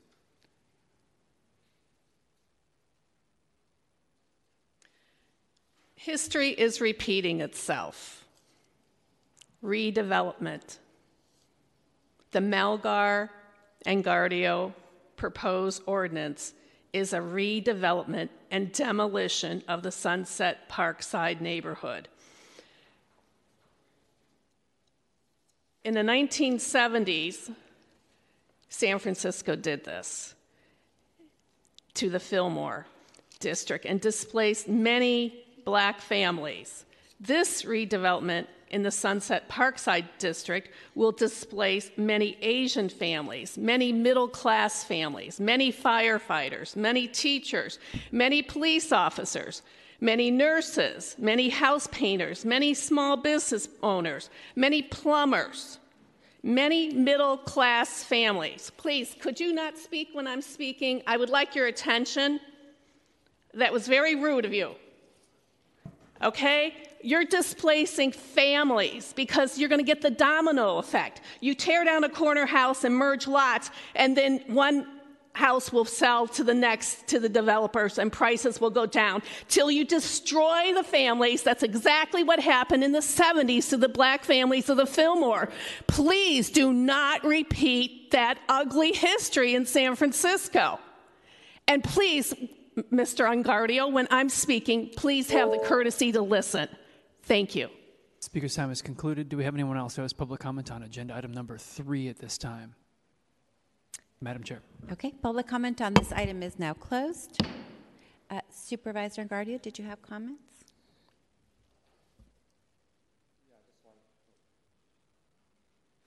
I just wanted to mention that the, uh, the amendments we're talking about today, it's only amending the existing Family Housing Opportunity S U D. That includes the well-resourced neighborhoods, which includes the residences where you and I have homes. So uh, we are included in this. So I just want to make that clarification.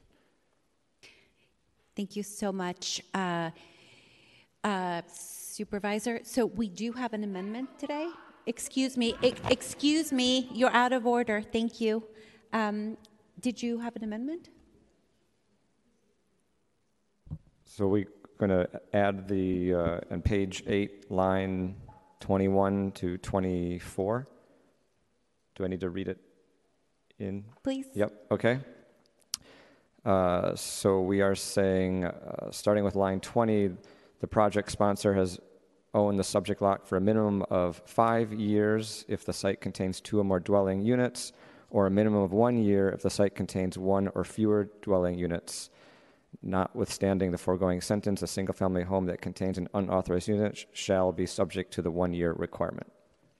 Okay, thank you so much, Supervisor Engardio, and I think that addresses the concern of President Peskin uh, uh, two weeks ago. So I will make a motion that we adopt that amendment, um, and then that we move uh, the amended legislation to the full board. On the motion offered by Chair Melgar that the ordinance be amended as presented by Supervisor Engardio and then recommended as amended to the Board of Supervisors, uh, Vice Chair Preston. Ho- hold on oh. just a second. Did you have a comment? Okay. On the motion as presented by the Chair that the ordinance be amended and then recommended as amended to the Board of Supervisors, Vice Chair Preston. Preston, aye. Member Peskin. Aye. Peskin, aye. Chair Melgar. Aye. Melgar, aye. Madam Chair, there are three ayes. Thank you so much. That was one motion, right? For both things. That's yeah, right. Okay. I recorded both motions. Thank you so much. Uh, let's go. Thank you, uh, Supervisor Engardio. Let's uh, go ahead, uh, uh, Mister Clerk, and we're going to call item five and six out of order because um, we have Supervisor Ronan here and she's got to go. So if, if we're going to call that out of order. Yeah.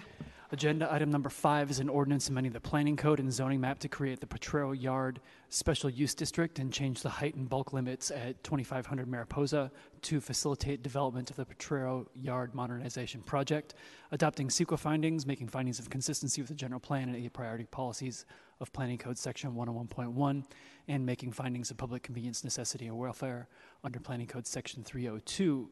Agenda item number six is an ordinance amending the urban design element of the general plan to facilitate the Potrero Bus Yard project, adopting findings under CEQA and making findings of consistency with the general plan, eight priority policies of Planning Code Section one oh one point one, and findings of public convenience, necessity, or welfare under Planning Code Section three forty.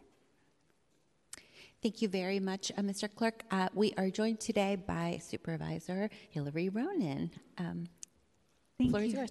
Thank you so much, um, Chair Melgar, for calling this out of order. And I just really wanted to come to committee to offer my enthusiastic support for the Potrero Yard Modernization Project and for the items before us today.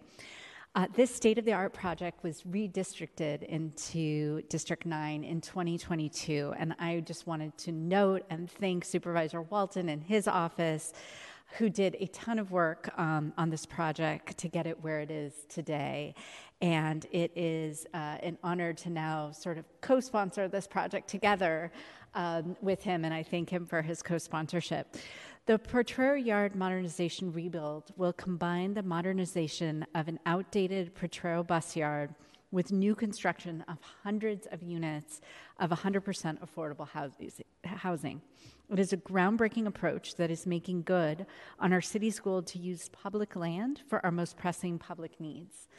The Potrero Yard project will deliver on both sustaining our public transit system and providing much needed affordable homes for our working families.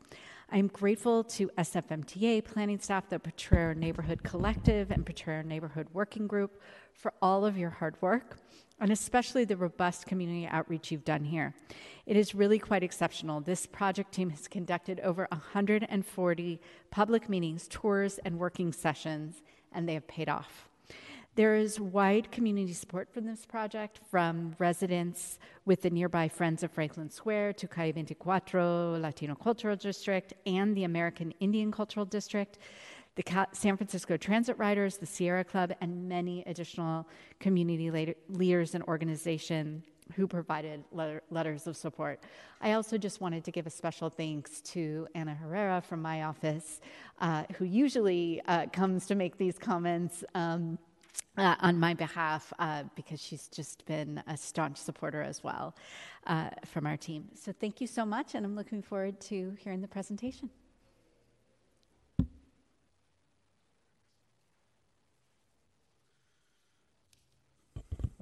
Good afternoon, President Peskin, Supervisor Melgar, and Supervisor Preston. I'm Matt Snyder of Planning Department staff, and I'm joined by my colleague, Gabriela Pendoa. We're going to provide you a background of the, um, of the ordinances before you. Um, these ordinances are associated um, with the Potrero Yard Modernization Project.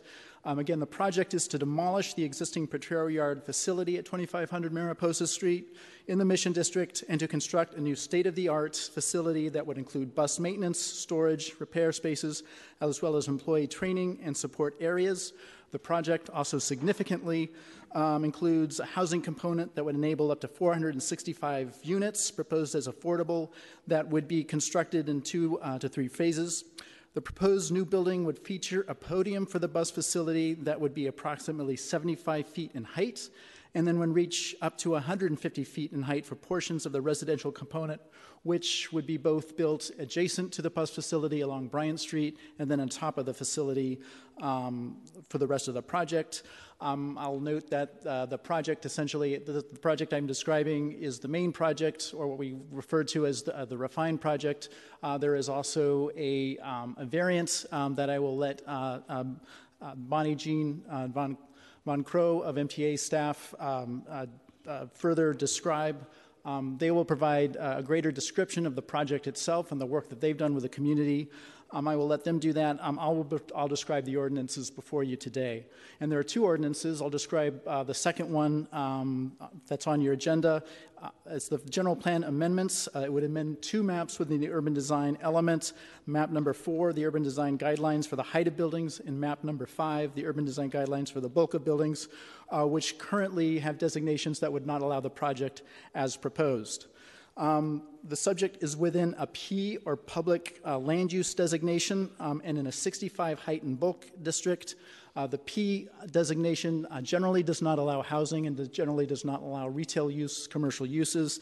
And of course, at the, with a sixty-five X height and bulk dis, uh, designation, it wouldn't allow the project uh, that's proposed up to one hundred fifty feet in some portions. Um, the second, second ordinance, the planning code text and map amendments, is largely to create a special use district specifically for this project, and it essentially does four things. Um, it allows housing in the P district through conditional use authorization or planned unit authorization by the Planning Commission. Uh, number two, it allows commercial uses on the ground floor. These commercial uses would be generally consistent with the urban mixed use uh, zoning designation, and this is a, a pretty common designation within the area. Number three, it describes uh, specific development controls for these uses, and it also describes uh, parameters uh, construction parameters or development parameters above the seventy-five feet uh, for the portion up to one hundred fifty feet, including setbacks, lot coverage, and, and bulk restrictions. Finally, number four, the, the special use districts provide some special provisions for signage. M T A is, is proposing uh, a standalone sign on the Mariposa along with an uh, integrated, architecturally integrated window sign. Uh, these provisions would enable that. On January eleventh, the Planning Commission unanimously approved both ordinances and recommended that you do the same. At that same hearing, uh, the Commission also unanimously approved conditional use or planned unit development authorization for the housing component. Um, supervisors, this concludes my portion of the presentation. Uh, me and Gabriella will be happy to answer any questions you might have. I'm going to now hand it over to uh, Bonnie Jean Von Crow of S F M T A, who will give you a more in-depth description of the project and their work with the community.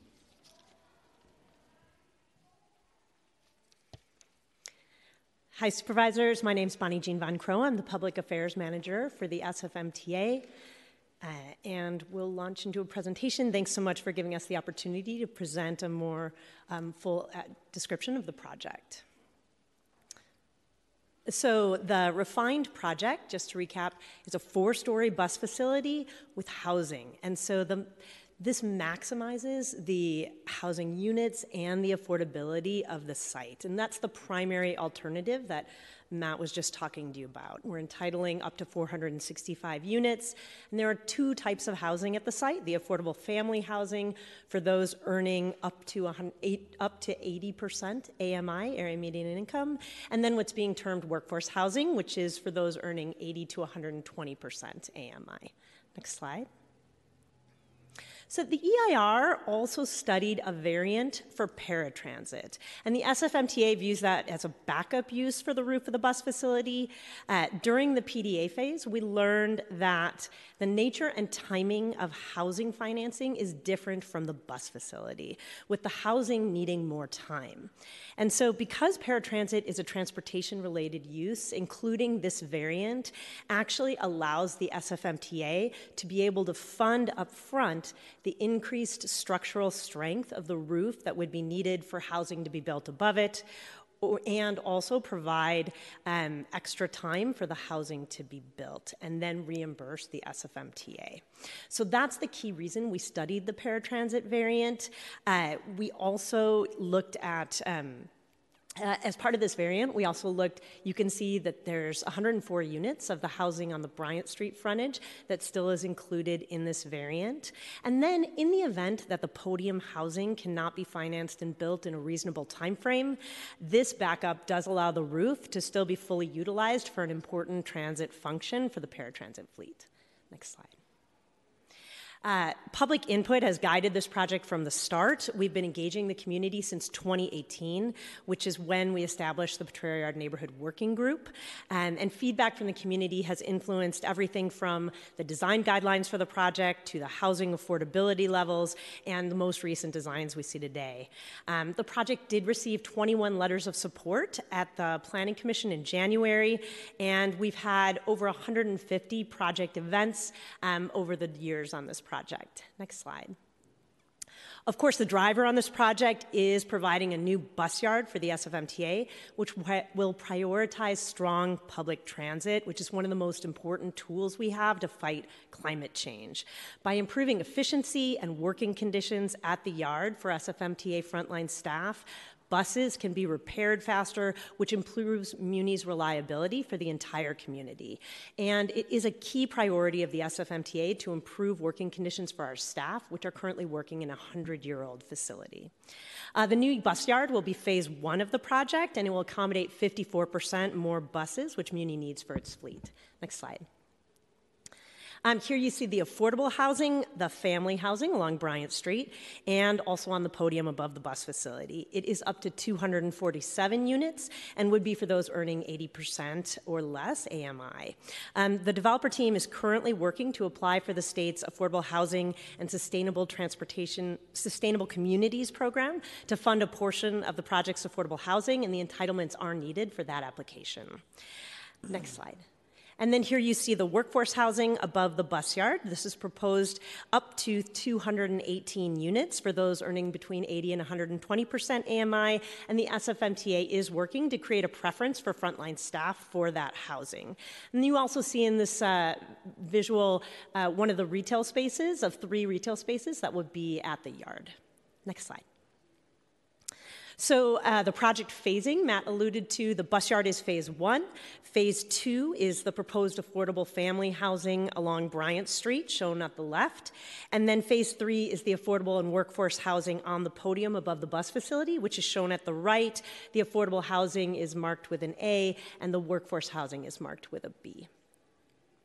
And then finally, this project supports active transportation adjacent to uh, Franklin Square by enhancing the city's existing seventeenth Street bikeway with a proposed protected Class four bike lane on that block. Um, we're also improving a number of the crossings around the facility for pedestrian safety. And uh, this view shows the corner of Bryant and seventeenth, where there's the S F M T A entrance, but then also there is a public restroom and a small retail space there as well, which is conveniently located across from the park. Um, and then finally, you do see in the visual a uh, mosaic art opportunity, which is uh, one of the opportunities that faces the park. Next slide. And here are both of the opportunities on the seventeenth Street side of the facility, that mosaic opportunity at the right, and then a large glass wall, which is not only a glass art opportunity, but also lets the public peek into the facility. They'll see the buses going up and down those ramps and keep that connection to the transit history of the project. Um, so that concludes my summary of the presentation um, for the project, and then I'd like to introduce, next slide, Chris, uh, Chris Hargey from the Potrero Neighborhood Collective and Plenary Americas to say a few words. Uh, Potrero Neighborhood Collective is our developer partner on the project. Thank you. Good afternoon. Chris Hargey with Potrero Neighborhood Collective. Um, I just wanted to briefly introduce who the development team is. It's consisting of an infrastructure developer, which is Plenary Americas, which is where I sit, as well as three affordable housing developers, Meta, Y C D, and Tabernacle. We're also uh, joined by a design team with Arcadis and um, Y A Studios helping support the design of the bus facility and the, um, and the housing components, as well as a number of other consultants who are help helping us with cost consulting, schedule consulting, as well as communications. Next slide. Um, here's a quick overview of just how the bus um, or the new facility looks from um, seventeenth and Bryant Street. Um, I wanted to focus on particularly the five different values that are shown on this slide um, to help share at least a little bit of those values that have helped guide us through the design making process. Uh, number one, partnership. We are actively partnering with the city to prioritize improving transit, address the critical need for housing, and provide a number of public benefits. This partnership is evidenced by our coordinating with city staff to ensure the project reflects the city's priorities by fostering exemplary design, conducting environmental analysis, preserving the city's unique heritage, and encouraging a broad range of housing. Innovation. We are tasked with designing a fully constructible, seismically safe project within the established design guidelines that also respects community need for new affordable housing and public benefits that promote a safe and vibrant community. Number three, creating local economic inclusion. We recognize San Francisco's small businesses as a significant factor, significant sector for the local economy and form a backbone of its neighborhood, including the Potrero Hill and Mission districts. We demonstrate our commitment to economic inclusion by including L B Es in our pre-development phase and will continue to include participation in the design, construction, operations, and maintenance period of Potrero Yard. Additionally, we are prioritizing local hiring and community-based businesses in our retail program. Number four, racial equity. We know historically in the U S, infrastructure has often, often harmed B I P O C and low-income communities. This is why we are intentional about making this project, by making project decisions that promote equity. We believe that the M M R P included in the final E A R will create a much-needed bus yard and housing that supports the needs of this diverse city while upholding ideals around environmental and racial justice. And lastly, community voices. One example is that through our community engagement process, we heard loud and clear that Potrero Yard is a beloved community asset. That is why we have worked hard to promote a project design that celebrates S F M T A's unique history at Potrero, adds housing, activates seventeenth Street, and integrates an innovative, seismically safe design into the fabric of the community. Thank you. And the S F M T A and P N C team are available for questions as well. Okay, thank you so much. Um, this uh, is a long time coming. I'm so glad that um, both uh, Supervisor Walton and yourself have been so hands-on in this project. I appreciate it. Um, I have no other questions or comments. Uh, so if my colleagues don't, let's go to public comment on this item. Thank you. If you're here for public comment on agenda item numbers five and six related to the Potrero Yard Special Use District and the Bus Yard Project, then please come forward to the lectern at this time. Delaying for a moment to see if we have any speakers. Madam Chair, it appears we have no speakers. Okay. With that, public comment on this item is now closed. Um, I would, did you have any closing comments, uh, Supervisor Ronan? Are you? We're all good. No, just thank you again uh, for the great presentation um, and this exciting, innovative project, and I'm looking forward to keeping it going. Thanks so much. Okay. Thank you. Uh, Then I'd like to make a motion that we uh, forward this item with a positive recommendation to the full board. Both items, Madam Chair? Yes, both items. Very good. I'll record a motion from Chair Melgar to recommend agenda items five and six to the Board of Supervisors. And on that motion, Vice Chair Preston. Aye. Preston, aye. Member Peskin. Aye. Peskin, aye. Chair Melgar. Aye. Melgar, aye. Madam Chair, there are three ayes. That motion passes. Thank you. Thank you, Supervisor Ronan. Okay, uh, Mister Clerk, let's go back to item number four, I think it's. That's right. Yes. Hmm. Agenda item number four is an ordinance amending the planning code to encourage housing production by exempting, under certain conditions, specified housing projects from the notice and review procedures of Section three eleven in areas outside of priority equity geographies, which are identified in the housing element as areas or neighborhoods with a high density of vulnerable populations. Removing the conditional use requirement for several types of housing projects, including housing developments on large lot areas and areas outside the priority equity geography special use district, affirming the planning department's CEQA determination, and making public convenience, necessity, and welfare findings under planning code section three oh two and findings of consistency with the general plan and the eight priority policies. Okay, we have Mister Starr here again. Welcome, Mister Starr. Uh, thank you. So today uh, we had discussed some amendments that we were planning to add. Um, I believe we sent you the email. I also have copies if you need them, but I assume that you will have your own. Um, so the first amendment is on page seven, starts on line twelve. Um, it will be adding a definition for what a planning entitlement application is. Um, and I'll go ahead and read it for you. For the purposes of this section three eleven, a planning entitlement application means the application submitted by a project sponsor to the planning department, provided said application has been deemed complete by the planning department. That includes the information necessary to conduct environmental review, determine planning code compliance, and conformity with the general plan. And that includes some amended or some friendly language that Supervisor Peskin added to it as well. Um, and then some other uh, amendments. Just changing, uh, doing some correction work on page eight, line six, uh, and then also um, adding, changing the uh, three eleven criteria, starting on page eight, uh, line eleven. It's not really changing, it's just um, making it more clear, especially to our zoning administrator. Um, it shall now say um, any alteration to a building containing only one dwelling unit that both increases gross floor area of an existing building by at least twenty-five percent and results in a building having gross floor area of at least three thousand square feet. And the intention prior to this was to require sort of overly large homes to be subject to three eleven, but to allow for a modest increase. Um, and so that's what this language does. Um, and then there are some other just minor uh, amendments that the city attorney had found, doing lowercase p's instead of uppercase p's and stuff like that. I'm happy to take any questions you have.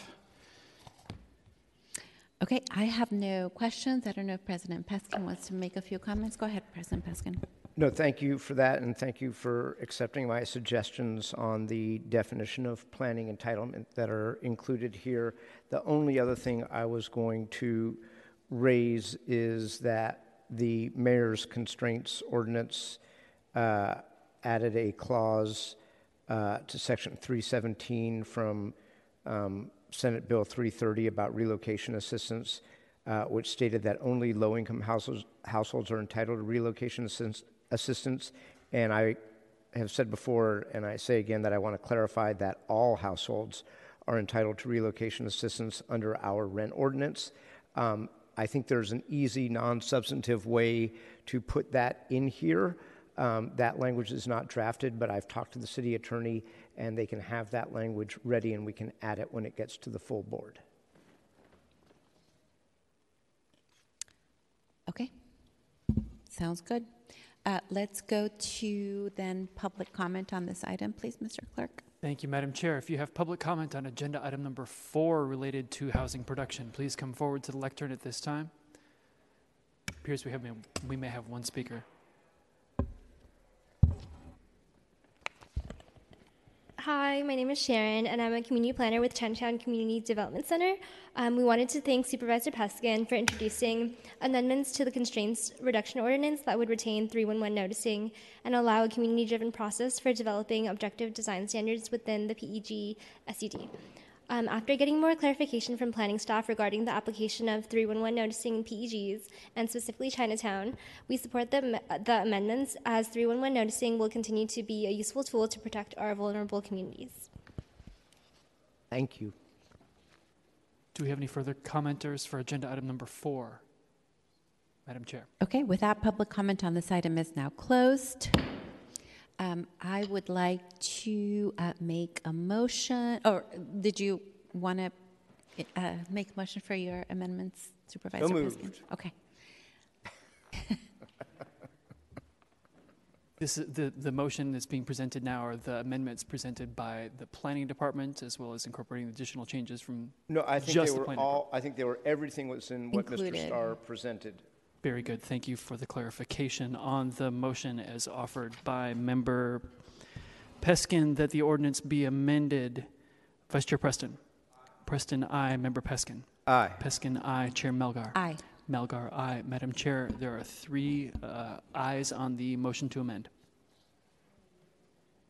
I would like to make a motion to move the item as amended to the full board with a positive recommendation. On the motion by Member Peskin that the ordinance be recommended as amended, Vice Chair Preston. Preston, aye. Member Peskin. Aye. Peskin, aye. Chair Melgar. Aye. Melgar, aye. Madam Chair, there are three ayes once again. Thank you so much. Uh, that item passes. Let's go, Mister Clerk, to item number seven. And I thought Supervisor Safai was going to be here with us, but he is unfortunately not. Let's go ahead and call this item. We'll call agenda item number seven. Agenda item number seven is an ordinance amending the Public Works Code to allow the use of micro-trenching to install fiber optic facilities and affirming the Planning Department's CEQA determination. Okay, I think we have Nicholas Huff here from uh, Public Works. Welcome. Good morning, committee members. My name is Nicholas Huff, Bureau Manager for the Public Works Bureau of Street Use and Mapping. Our bureau issues permits uh, for use and occupancy in the public right-of-way. Before you today is an ordinance amending the Public Works Code to allow the use of micro-trenching, micro-trenching to install fiber optic utility facilities. The legislation seeks to explicitly include micro-trenching as an approved method for telecommunications companies to install their facilities. Currently, microtrenching is an approved excavation method under our existing excavation permits. In July two thousand twenty-three, Public Works established microtrenching standard plans details uh, through Public Works Order two zero eight three four three. These standards include guidelines and procedures for exceptions. Today's legislative update to Public Works Code Section two point four states that Public Works shall not require any increase in request, requested width or depth of any microtrench unless it specifically finds that the increase would be necessary to preserve and maintain the public health, safety, welfare, and convenience. In conclusion, this legislative update solidifies the inclusion of microtrenching within San Francisco's regulatory framework. It maintains the city's existing standards and obligations for excavators regarding pavement and sidewalk restoration while ensuring compliance with the American with Disabilities Act. And thank you so much, Mister Huff. Uh, I'm sorry. I didn't I, I'm to... available for questions. Okay, thank you okay. so much. Um, I would like to acknowledge that we've been joined by the sponsor of this item, uh, Supervisor Safai. Supervisor, the floor is yours. Thank you, Chair. I know today's a busy day, so I'm not going to take a lot of time, and I appreciate Mister Huff being here from Public Works to summarize some of the work just want to give a little context of this so um, people understand why. And I think you explained what microtrenching is, so I don't need to get into that. But essentially, it's a lot less invasive. It definitely has less impact on um, businesses, residents, and commuters, which we all know can be very disruptive when there's construction happening in communities. But the idea is to make the process faster, to provide high-speed internet to cons uh, consumers, particularly those uh, that we've been talking about, and I've been talking about from my office, trying to bridge the digital divide, uh, dealing with digital equity, so equal access for everyone to connect to high-speed internet.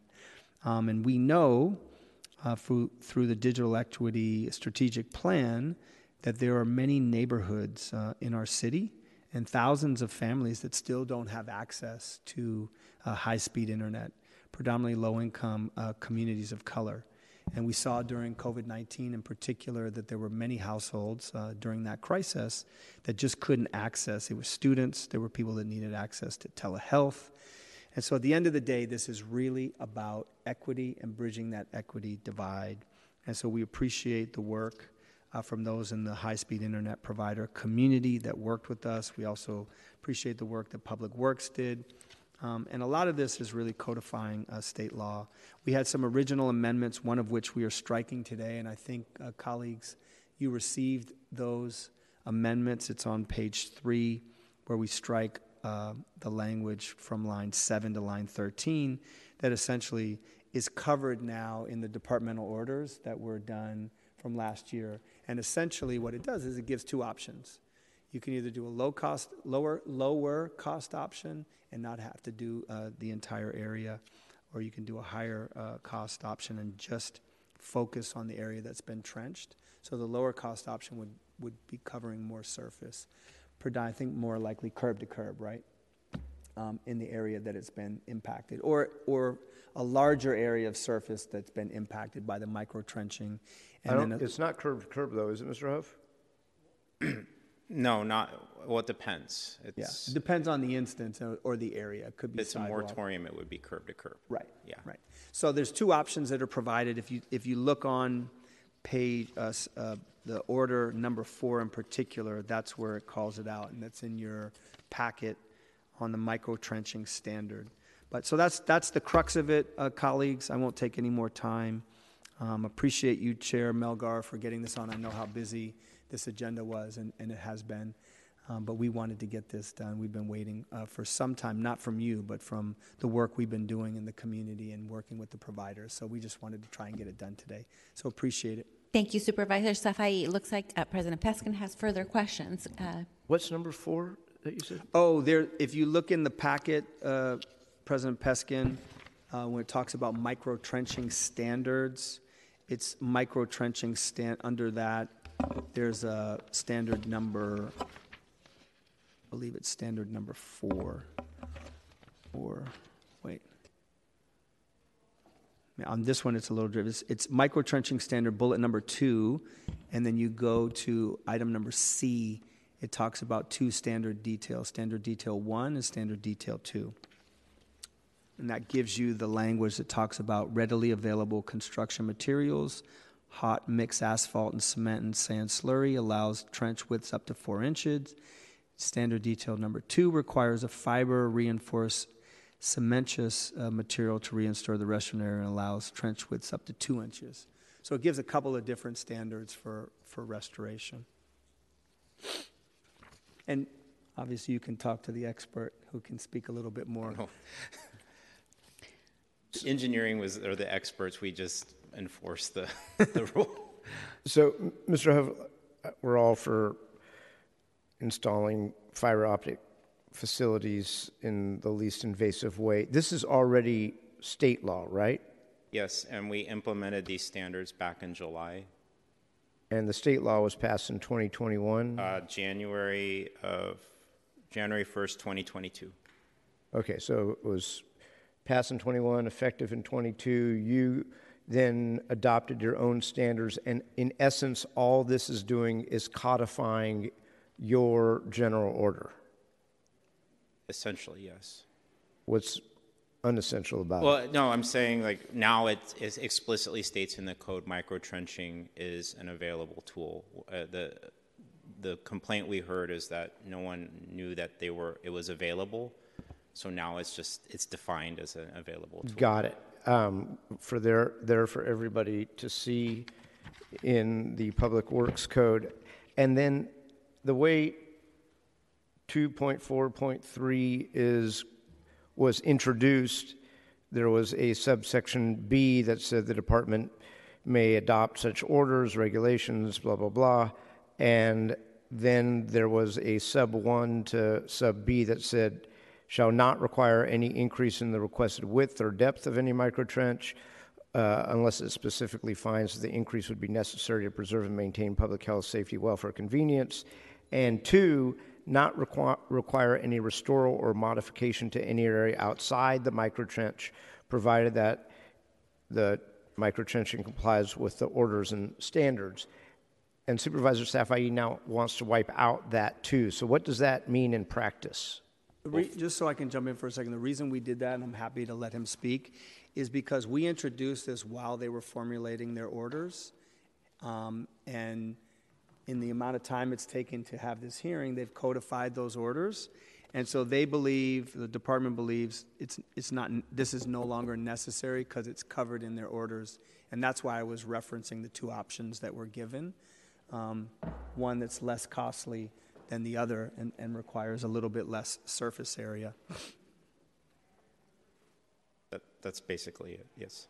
So, I mean, the only thing that gives me pause, and I don't, I don't claim to be an engineer or an attorney, is that the language that says that microtrenching must comply with your orders, regulations, standards, specs, et cetera, has disappeared. I kind of like that language. No, it's, but it's covered in B, Chair. Uh, I'm scar- sorry, President Peskin. No, the department uh, may adopt such orders, regulations, standards, and specifications to allow the permittee. So I think it's referencing it there. But what is it that you would you want to have it? Okay, no, I, that works. Okay.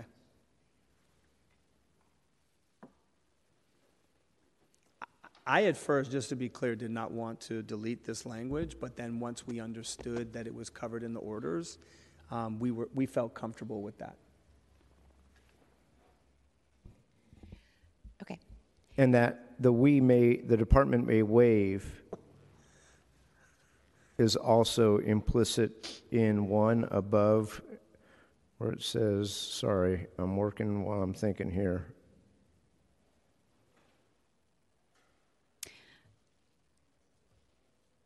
Okay. Perhaps well, the, wa- the wave language went away, too. I, I don't know. What, what, what were you highlighting? Maybe we should talk to somebody who's qualified. Counselor? Sure. Deputy City Attorney Julia Gualco-Nelson. There's other provisions of the excavation code that aren't reproduced here that talk about waiver of standards. And so the language was really duplicative. Um, they're just not in the way this ordinance was... Okay. When an attorney says it, I feel comfortable. There you go. Okay, that's, thank you, President. That's who Peskin. We worked with to draft the language. Okay, thank you, Supervisor Safai. Um, if uh, it's okay, let's go to public comment on this item. Thank you. If you have public comment on agenda item number seven related to excavation by microtrenching, microtrenching for fiber, please come forward to the lectern at this time. Great, thank you. Uh, Cammie Blackstone from A T and T, um, and I want, good afternoon, supervisors and chair and President Peskin. Um, yeah, we are very thankful to Supervisor Safai's office and also Supervisor Engardio for bringing this forward, especially to Legislative Aide Esther Lee for her work on this. Um, but uh, as you know, uh, A T and T definitely wants to build fiber out to San Francisco, um, and if permitted under the right circumstances, microtrenching will help us do that and other private entities as well. Um, as you know, also, San Francisco's permitting can be a little bit challenging, and um, for it to be effective, we want to make sure that the microtrenching process is easier and not more cumbersome. So in order for microtrenching to achieve that potential, it's important not to impose any unnecessary or arbitrary requirements requirements, and one of those is the requirement to install pipe or conduit. Micro-trenching often can work most effectively and minimize the trench work if it's just placed right into the trench. So to that end, A T and T proposes the following amendment uh, under two point four four to delete a subsurface pipe or conduit for, and that will allow the installation of just fiber cable. Um, second, to minimize the restoration time and expense, we want to make sure there's a viable option to restore only the trench area, not the rest of the street. And the legislation used to have this requirement in two point four three B, which you mentioned, um, but that language has been removed. And instead, it says trench only. Restoration might be available if we use a specific kind of fill, and we're just trying to understand the cost of that fill. Uh, but anyway, we thank you very much for bringing this forward and are supporting it conceptually right now. Thank you. Thank you for sharing your comments. Do we have anyone else who has public comment on agenda item number seven? Madam Chair. Okay, mm. Public comment on this item is now closed. Uh, did you have any closing comments, Supervisor Safai? No, thank you, colleagues. Uh, appreciate all your work on this. And, and as I said before, I think once we get this going, and I think this has been some time in the making to accelerate micro-trenching, it's really going to help a lot of households that are without high-speed internet and do a good job of helping to bridge the digital divide. So I, I would so I would like your support, please. Okay, thank you, Supervisor Safai. Uh, I'd like to make a motion that we amend the legislation as read into the record and forward the amended legislation to the full board with a positive recommendation. On the motion offered by the chair that the ordinance be amended and then recommended as amended, those amendments being presented by Supervisor Safai. Vice Chair Preston. Preston, aye. Member Peskin. Aye. Peskin, aye. Chair Melgar. Aye. Melgar, aye. Madam Chair, there are three ayes. That motion passes. Thank you. Thank you.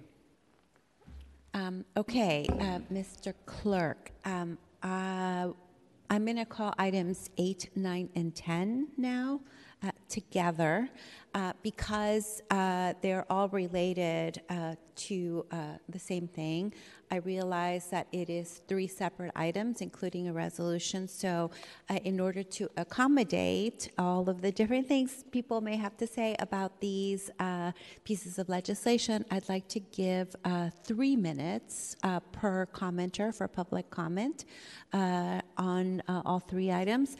Uh, so, uh, but with that, I'd like to welcome uh, Supervisor Chan, representing District one here, uh, who I will turn it over to after you call the items. Thank you. Very good. Agenda item number eight is an ordinance amending the planning code to require conditional use authorization for converting private parking lots or vehicle storage lots to fleet charging in all P D R districts, affirming the planning department's CEQA determination and making findings of consistency with the general plan and the eight priority policies, as well as planning code section three oh two. Agenda item number nine is an ordinance amending the planning code to require conditional use authorizations for establishing parcel delivery service uses, prohibit parcel delivery service as an accessory use, and revise zoning control tables to reflect these changes. It also makes CEQA determination findings and findings of consistency with planning code section three oh two and one oh one point one. And then agenda item number ten is a resolution supporting California State Senate Bill nine fifteen, uh, introduced by Senator Dave Cortese, which prioritizes local control in the decision to deploy autonomous vehicle services contingent upon an autonomous vehicle service company receiving approval by the California Department of Motor Vehicles and the California Public Utilities Commission, and will prevent deployment in a geographic location until a local government passes an ordinance authorizing operations. Madam Chair, I have a memo from your desk requesting that each of the three agenda items that I've called be heard as committee reports, and they may be sent to tomorrow's board meeting. Thank you so much, uh, Mister Clerk. Uh, Supervisor Chan, the floor is yours. Thank you, Chair Melgar. I really appreciate uh, you scheduling, not only schedule this item, but also uh, willing to agendize this as a committee report. This uh, was uh, first introduced last November, and then subsequently we have a substitute uh, version of this. Uh, it also went through the Planning Commission, and we had a very in-depth conversation about um, this legislation. Um, but the earlier version of this legislation was also before this body, uh, and again, the full board with unanimous support, uh, both as an interim zoning control sponsored by, first sponsored by Supervisor Shamon Walton for eighteen months of an interim zoning control, then again by Supervisor Dorsey subsequently for another six months. And it is set to sunset, and the interim zoning control is set to expire on March eighth. Uh, it's the reason why this is now uh, scheduled before you uh, to also as a committee report so that we can um, close the gap um, of that expiration date of March eighth. Um, this legislation uh, is really to establish parcel delivery services use, um, where is or previously principally permitted. Now uh, we're saying that um, it's prohibited as a secondary use. Um, of course, we do have planning uh, department here, and they uh, you can you can hear from them uh, directly about um, what they recommend and also what took place during uh, Planning Commission. Um, but I was there uh, in person at Planning Commission and had a uh, that in-depth conversation with the commissioners, uh, quite a bit of back and forth there. So as a result, um, that we have some amendments uh, proposed before you today. Um, I asked the committee to have um, to move a series of amendments, but I'm going to also have our city, city attorney to uh, help clarify which sets of amendments are substantive and which ones are not. Um, but before that, I go in depth into the amendments, um, colleagues. The goal and the idea of um, really start thinking about uh, parcel delivery services is really a way to think about the future of San Francisco in terms of our, our local economy. Um, it's the idea of thinking about how we, e-commerce is here, and there's no doubt about it. Um, it's really been here, especially uh, it boomed during pandemic because many relied on delivery services. Um, but as we continue and see the future of our downtown, we see what e-commerce uh, to, you know, can do to local economy. We want to continue to protect small businesses. They are the backbone, not just our local economy, but definitely for our neighborhood commercial corridors. We also want to understand the impact um, of increase parcel delivery services um, in our neighborhoods. And with that uh, is the reason why we now have this conditional use authorization legislation before you.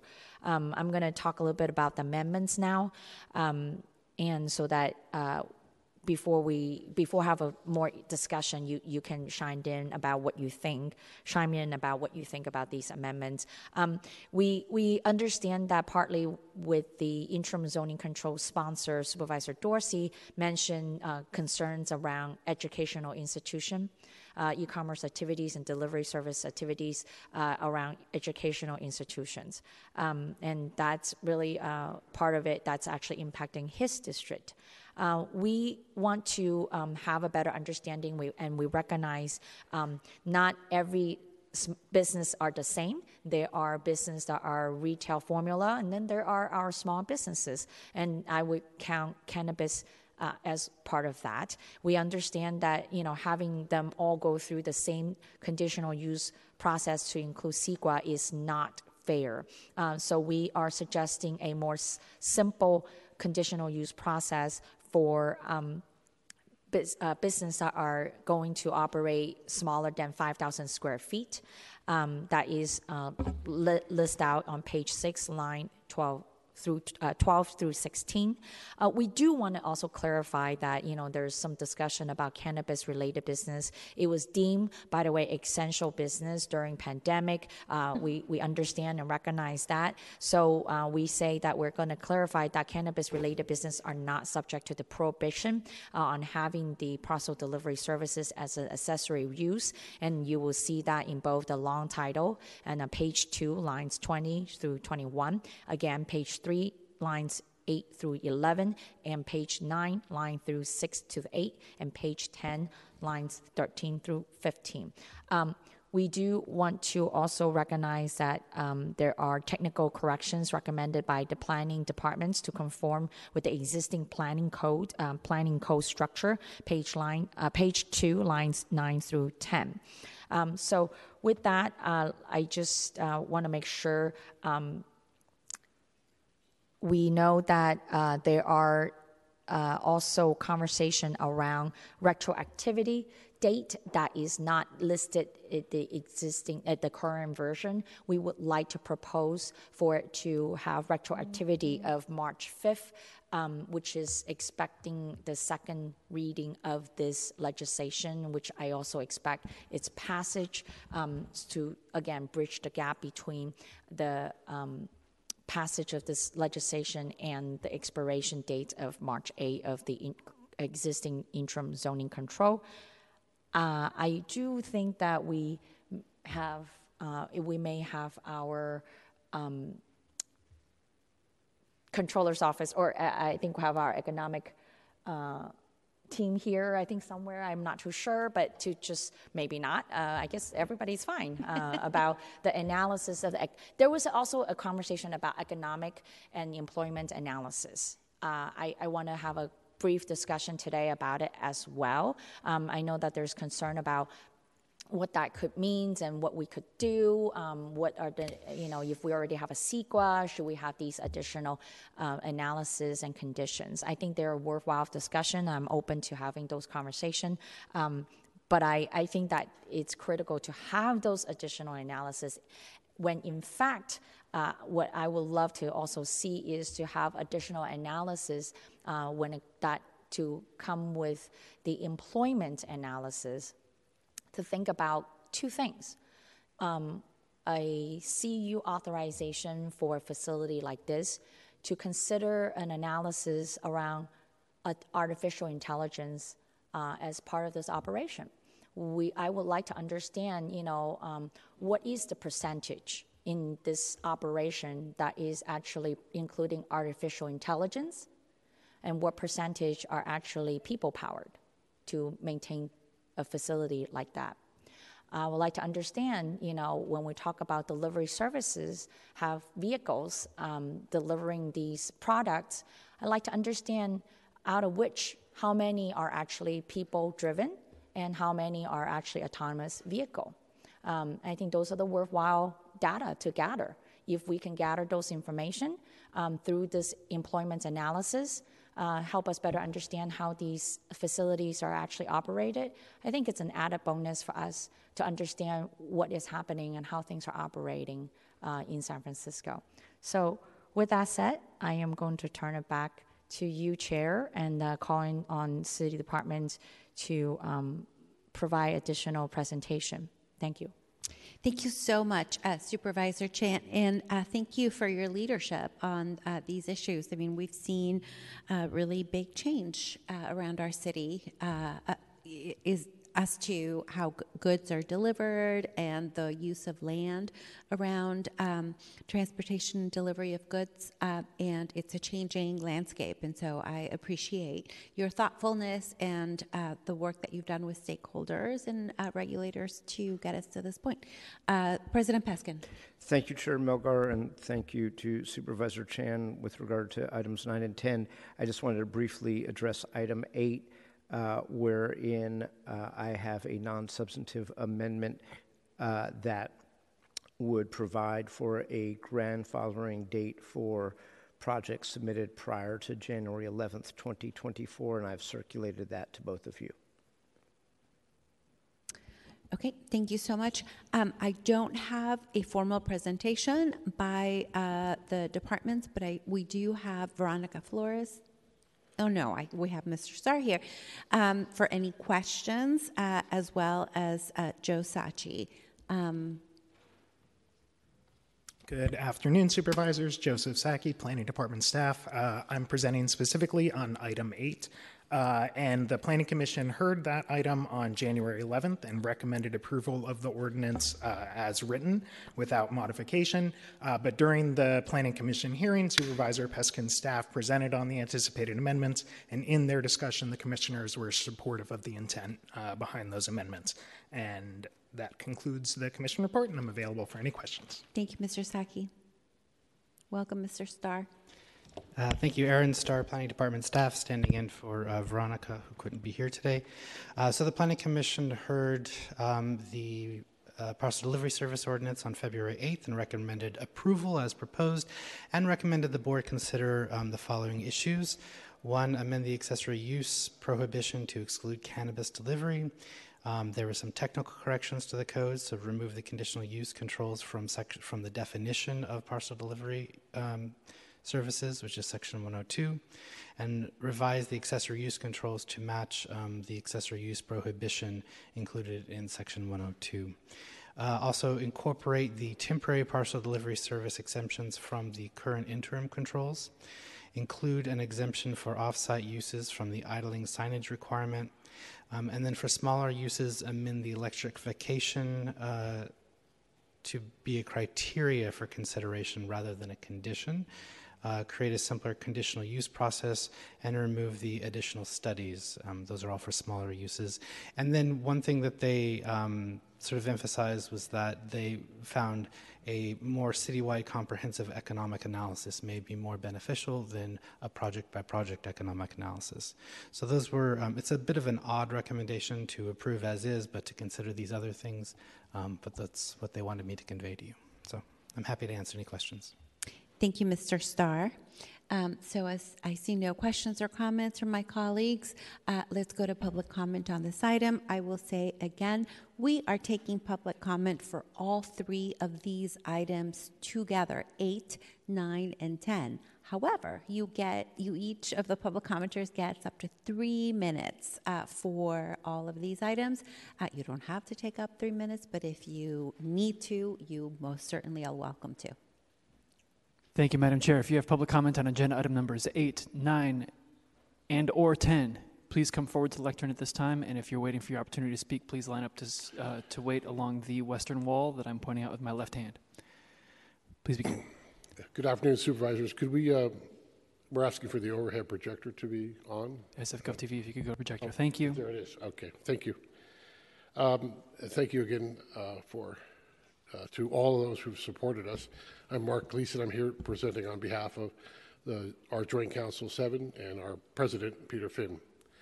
Um, in December of two thousand twenty-two, Crews submitted an application to the Department of Building Inspection asking to use a hydrogen trailer at the address of two forty-one Loomis to charge their vehicles because P G and E wasn't moving fast enough.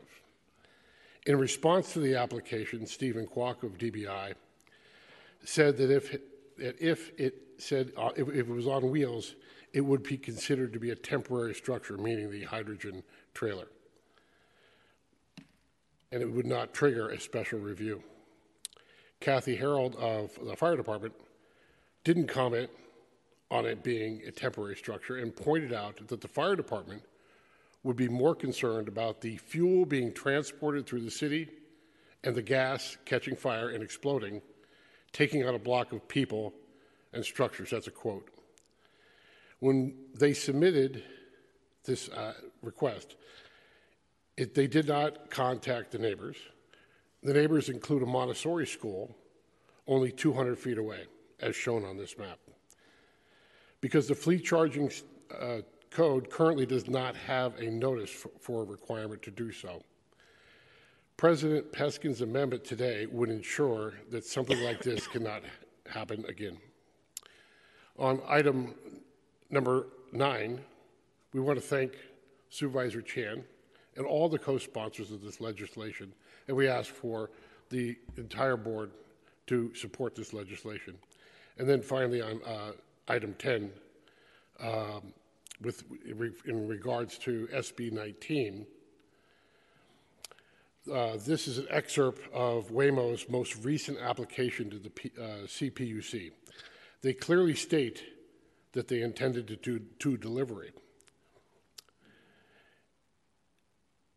Um, S B nineteen will give the San Francisco will give San Francisco the ability to regulate the conditions that A Vs operate under in our city.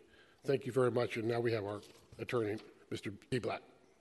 Thank you for sharing your comments. Let's have the next speaker, please. Good afternoon, members of the board. Peter Ziblatt, I'm Land Use Counsel for the Teamsters Joint Council seven. I'll take these kind of sequentially. We'll start with fleet charging. You know, I've been deep into the planning code on this topic for a while now, And, you know, I have a detailed understanding of the code and how it works. And today's proposed legislation to close the loophole is extremely important.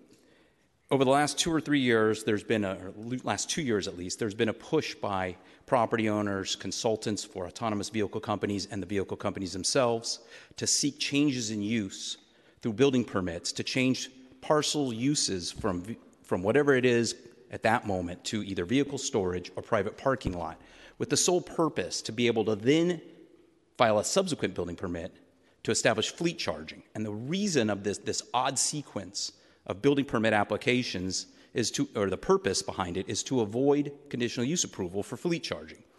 This loophole will prevent that activity from occurring again.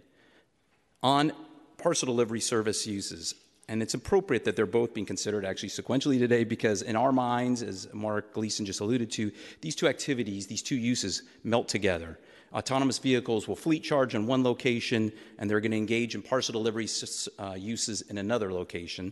And so it makes sense that we are now uh, legislatively correcting some of the deficiencies in the planning code. Some critics have suggested that the C U criteria, the enhanced C U criteria that Supervisor Chan's proposing in this legislation, is too much. It's asking parcel delivery service use applicants to do economic studies or or employment analysis, economic or transportation studies, and that's too onerous or difficult. I just want to remind the Board of Supervisors, you know this, that there are many uses in this city that require conditional use approval that also require enhanced conditional use criteria and analysis. Nighttime entertainment, tobacco paraphernalia stores, large-scale retail, formula retail, all those uses require additional analysis, no different than what's being proposed here in the Chan legislation.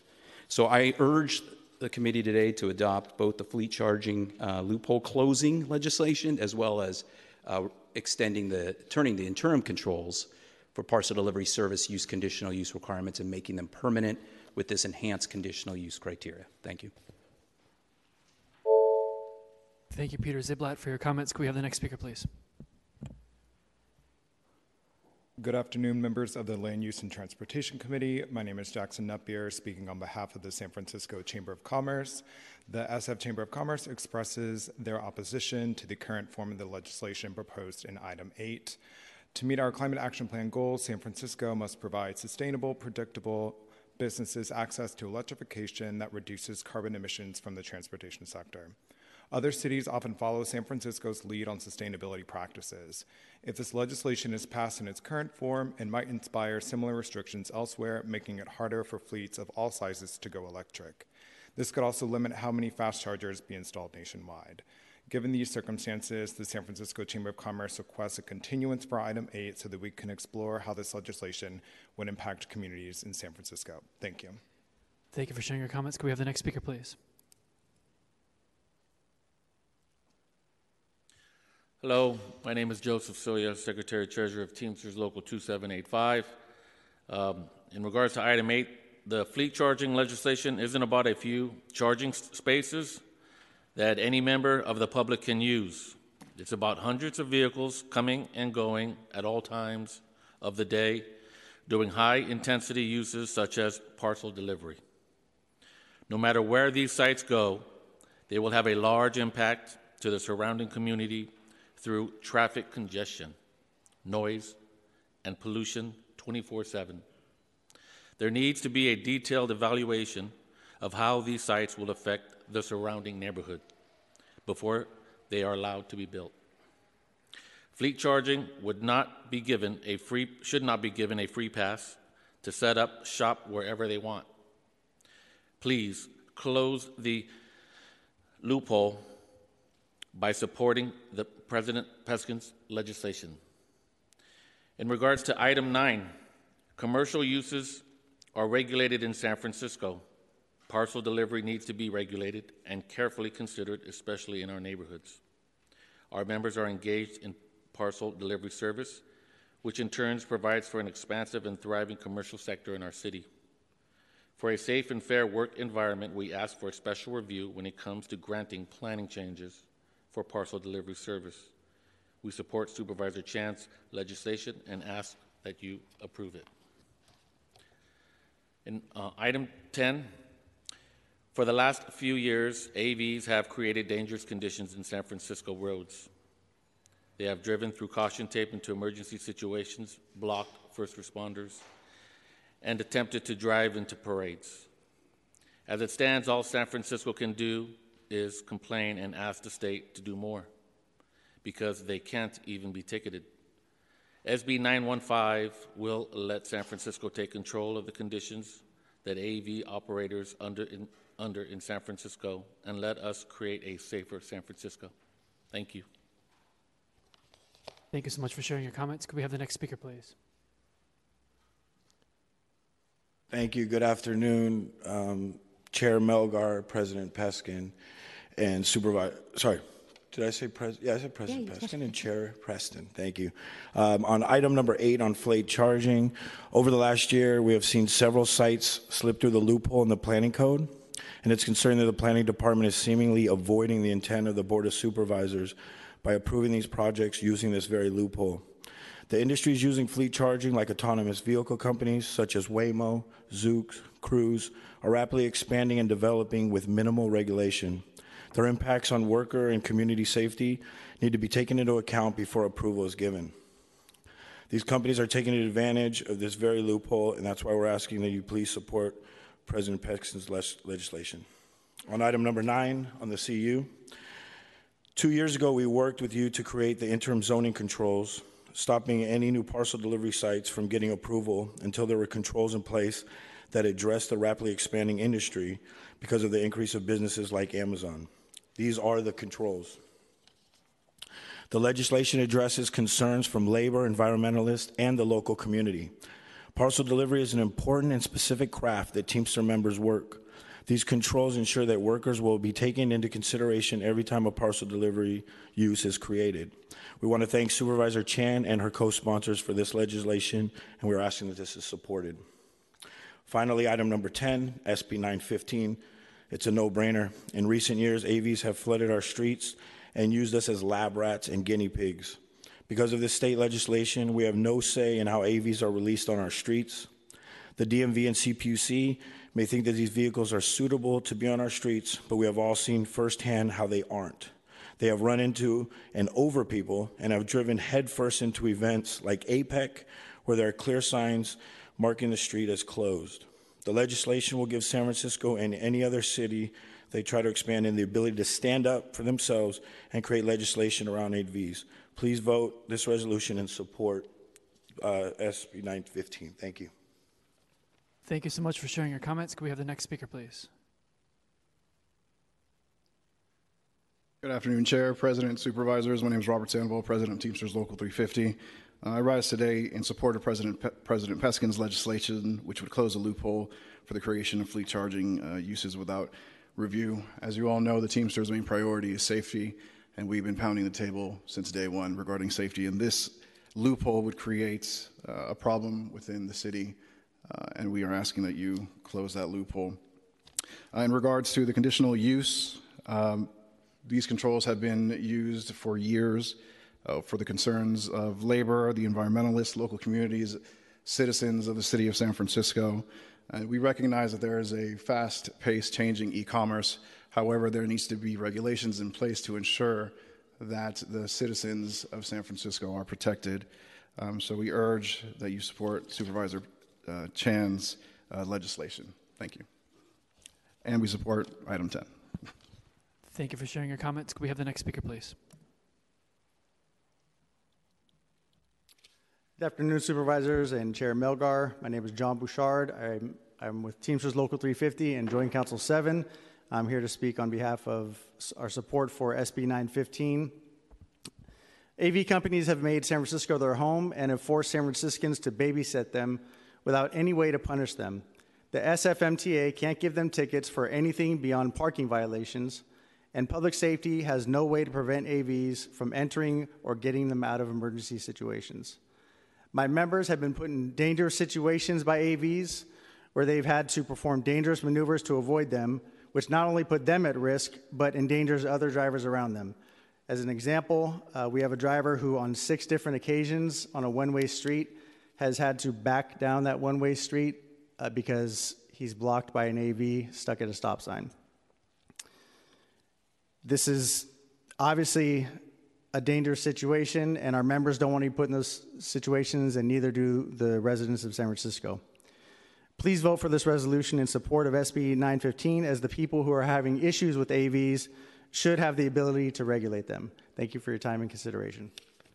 Thank you for sharing your comments. Could we have the next speaker, please? Hello, I'm Trish Suzuki-Bunstra, Political Director at Teamsters Joint Council seven. Thank you, Supervisors, for taking up uh, these important issues, not only to the Teamsters in California, but throughout the nation, as we have a whole A V legislative package. Um, Autonomous vehicles should not be pushed on the public in such a rushed way, because it's not only impacts jobs, but also the safety of the public, which is why we applaud Supervisor Chan's work on ensuring that we put in safeguards through her three pieces of legislation. In particular, I want to talk about the resolution to S B nine fifteen. San Francisco has been on the forefront of pushing for local control when it comes to the implementation of A V due to unfortunate incidents. We hope that you join the cities of L A and the city of Oakland and the county of San Mateo in sponsoring this important piece of legislation. legislation that was created through the C P U C and D M V not listening to the city of San Francisco and the devastating results. This bill will not only put the safety of the public first and put, let, allow places like San Francisco that know its city best, its city's best to implement A V. Thank you for your time and consideration. Thank you for sharing your comments. Let's have the next speaker, please. Kim Cavalloni, San Francisco Labor Council.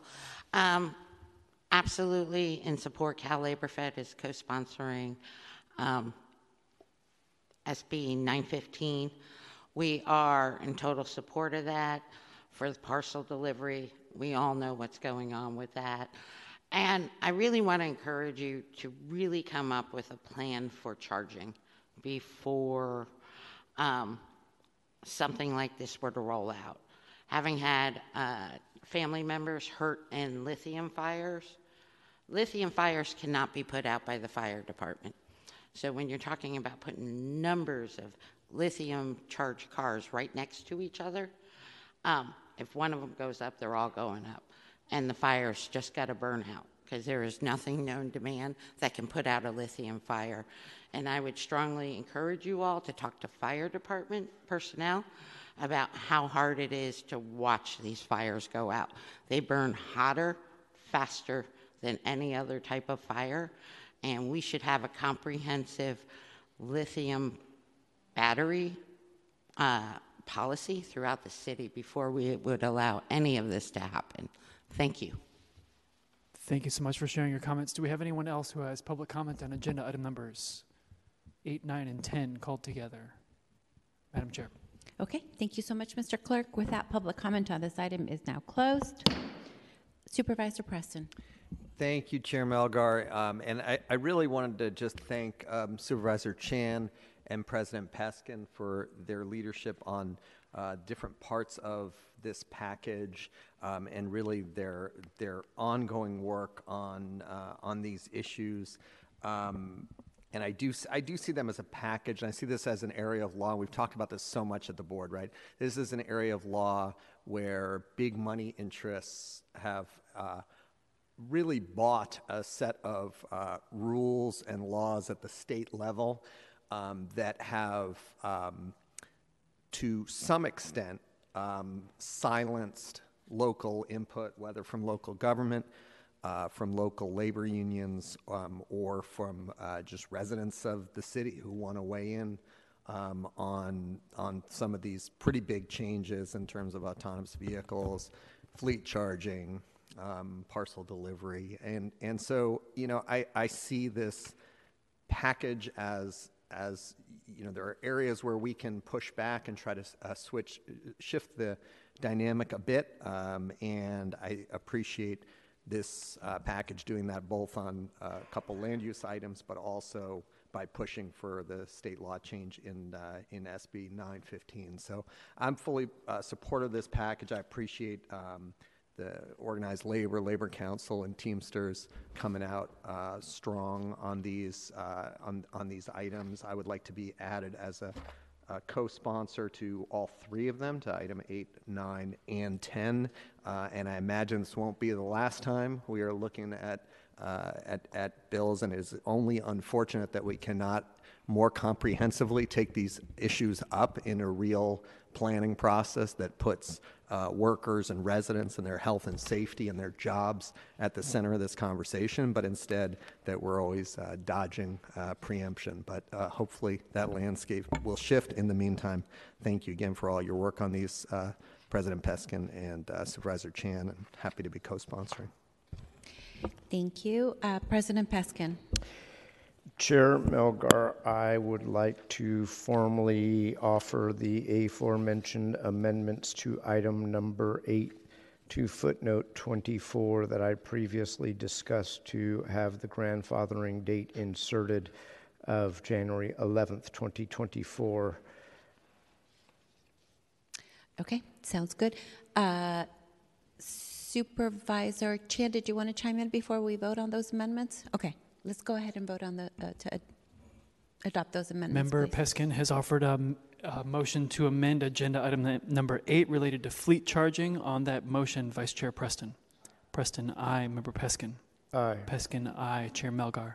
Aye. Melgar, aye. Madam Chair, there are three ayes on the motion to amend. And then, subject to Supervisor Chan's comments, I would like to uh, amend item nine to add uh, the amendments that Supervisor Chan discussed with regard to uh, the simpler C U process for um, properties that are smaller than five thousand square feet to clarify that cannabis-related businesses are not subject to the prohibition on having uh, parcel delivery, delivery services as an accessory use, and include the tech, technical conforming corrections. And this is related to agenda item number nine. I'm recording a motion to amend as offered by Member Peskin. On that motion, Vice Chair Preston. Preston, aye. Member Peskin. Aye. Peskin, aye. Chair Melgar. Aye. Melgar, aye. Madam Chair, there are three ayes on that motion to amend agenda item number nine. And then, Madam Chair, I would like to duplicate that file and add a effective date of March the eighth and continue that item as amended one week.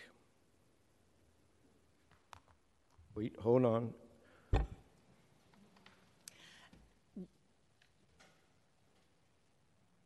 Okay, go ahead, uh, Deputy City Attorney, please. Um, Deputy City Attorney Ann Pearson, I believe, is there another amendment that to be made to this beyond the effective date?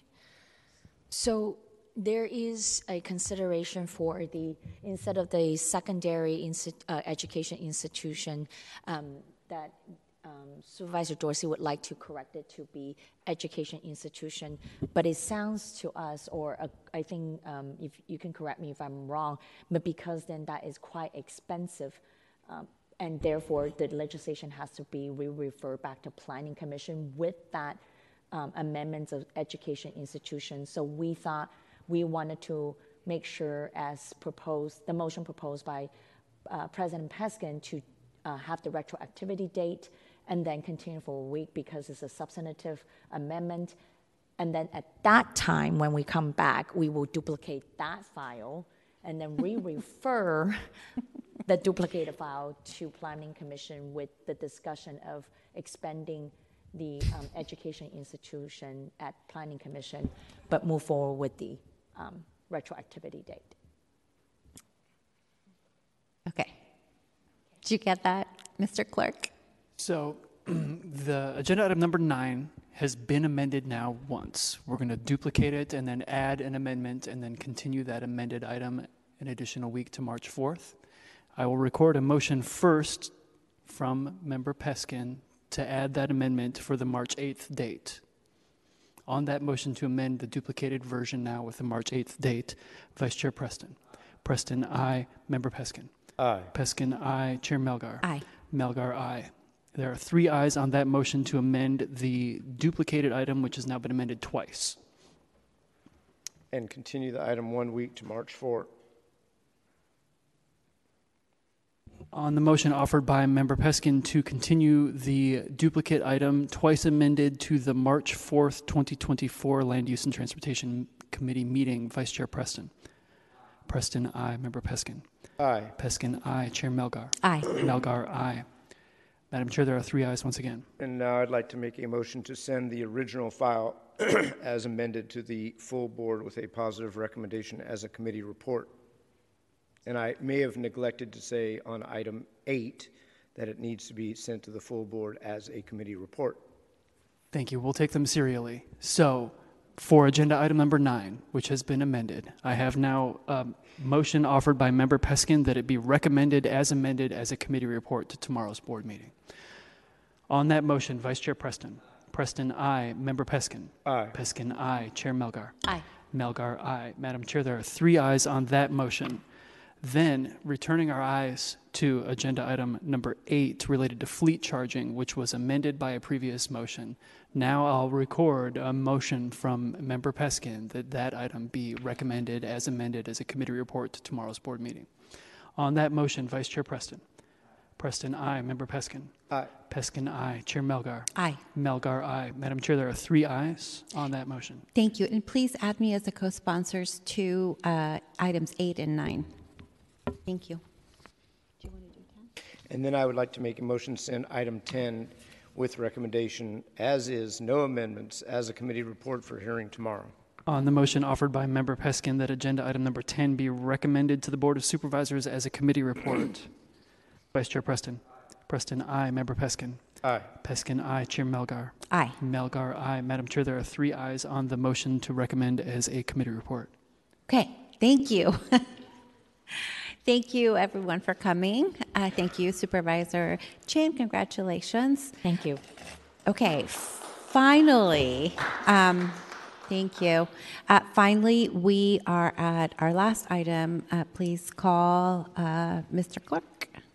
Thank you. Just a moment. And I'm catching up with my notes. It's at number eleven. Thank you so much to uh, members of the public that are here for this uh, hearing, uh, for your patience.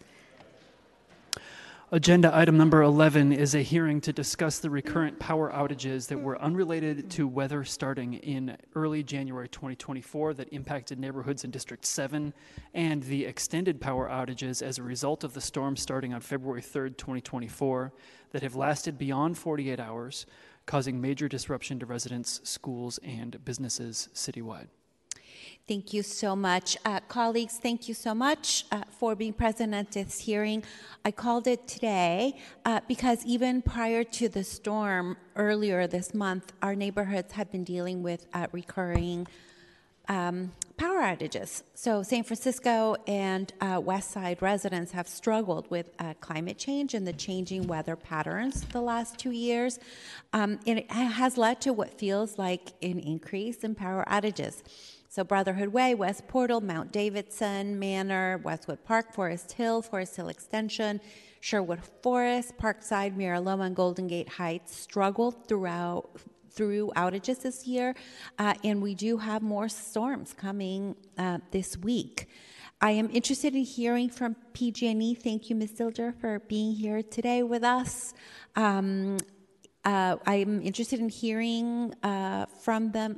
from P G and E about the outages starting in early January of this year that impacted n- neighborhoods on the west side and other parts of the city, um, and also the extended power outages um, as a result of the storm uh, starting on February third of this year.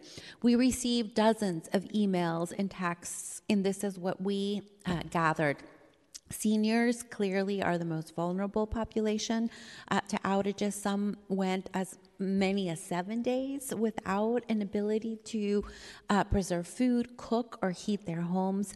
Within that group, seniors uh, with medical issues are the most vulnerable. People were unable to charge their electric wheelchairs, hearing aids, C PAP machines. We heard from families that struggled uh, with working from home uh, in child care centers that had to close, uh, leaving caregivers in a lurch.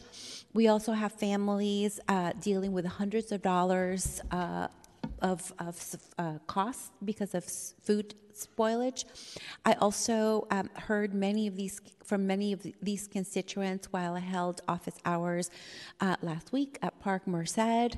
Um, in fact, just last Thursday, my own neighborhood experienced an outage during the day without warning or inexplicable cause.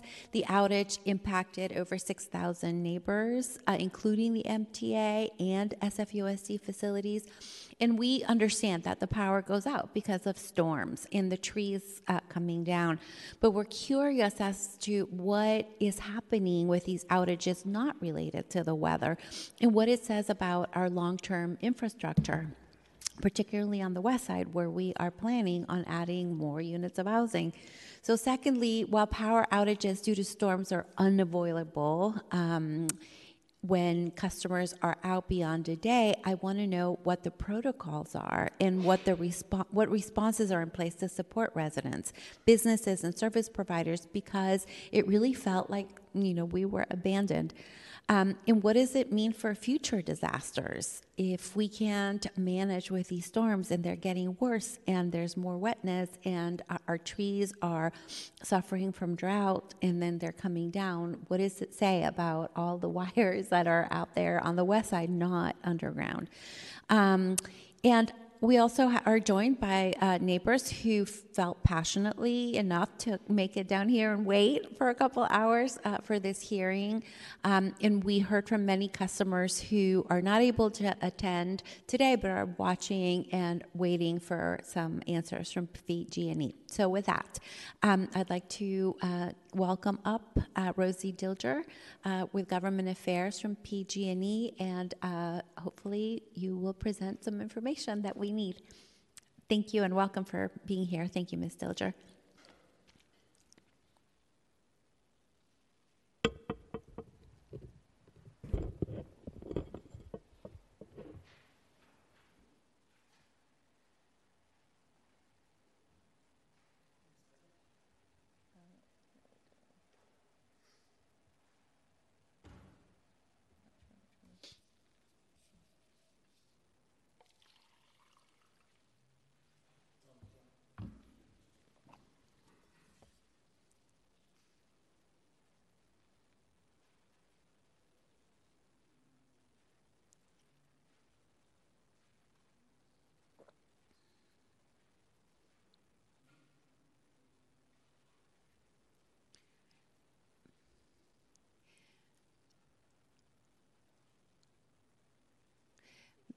Mister Carroll.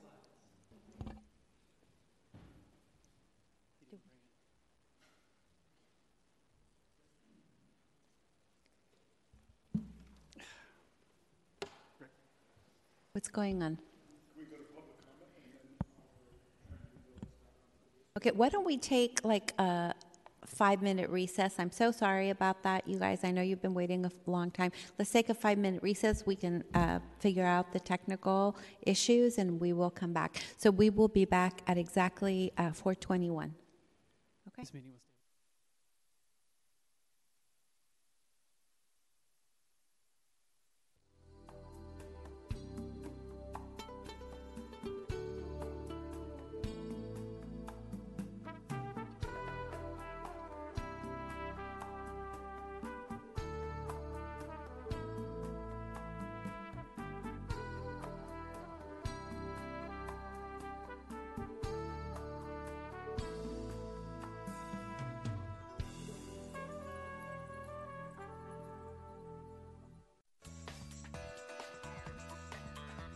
SFGov T V, San Francisco Government Television.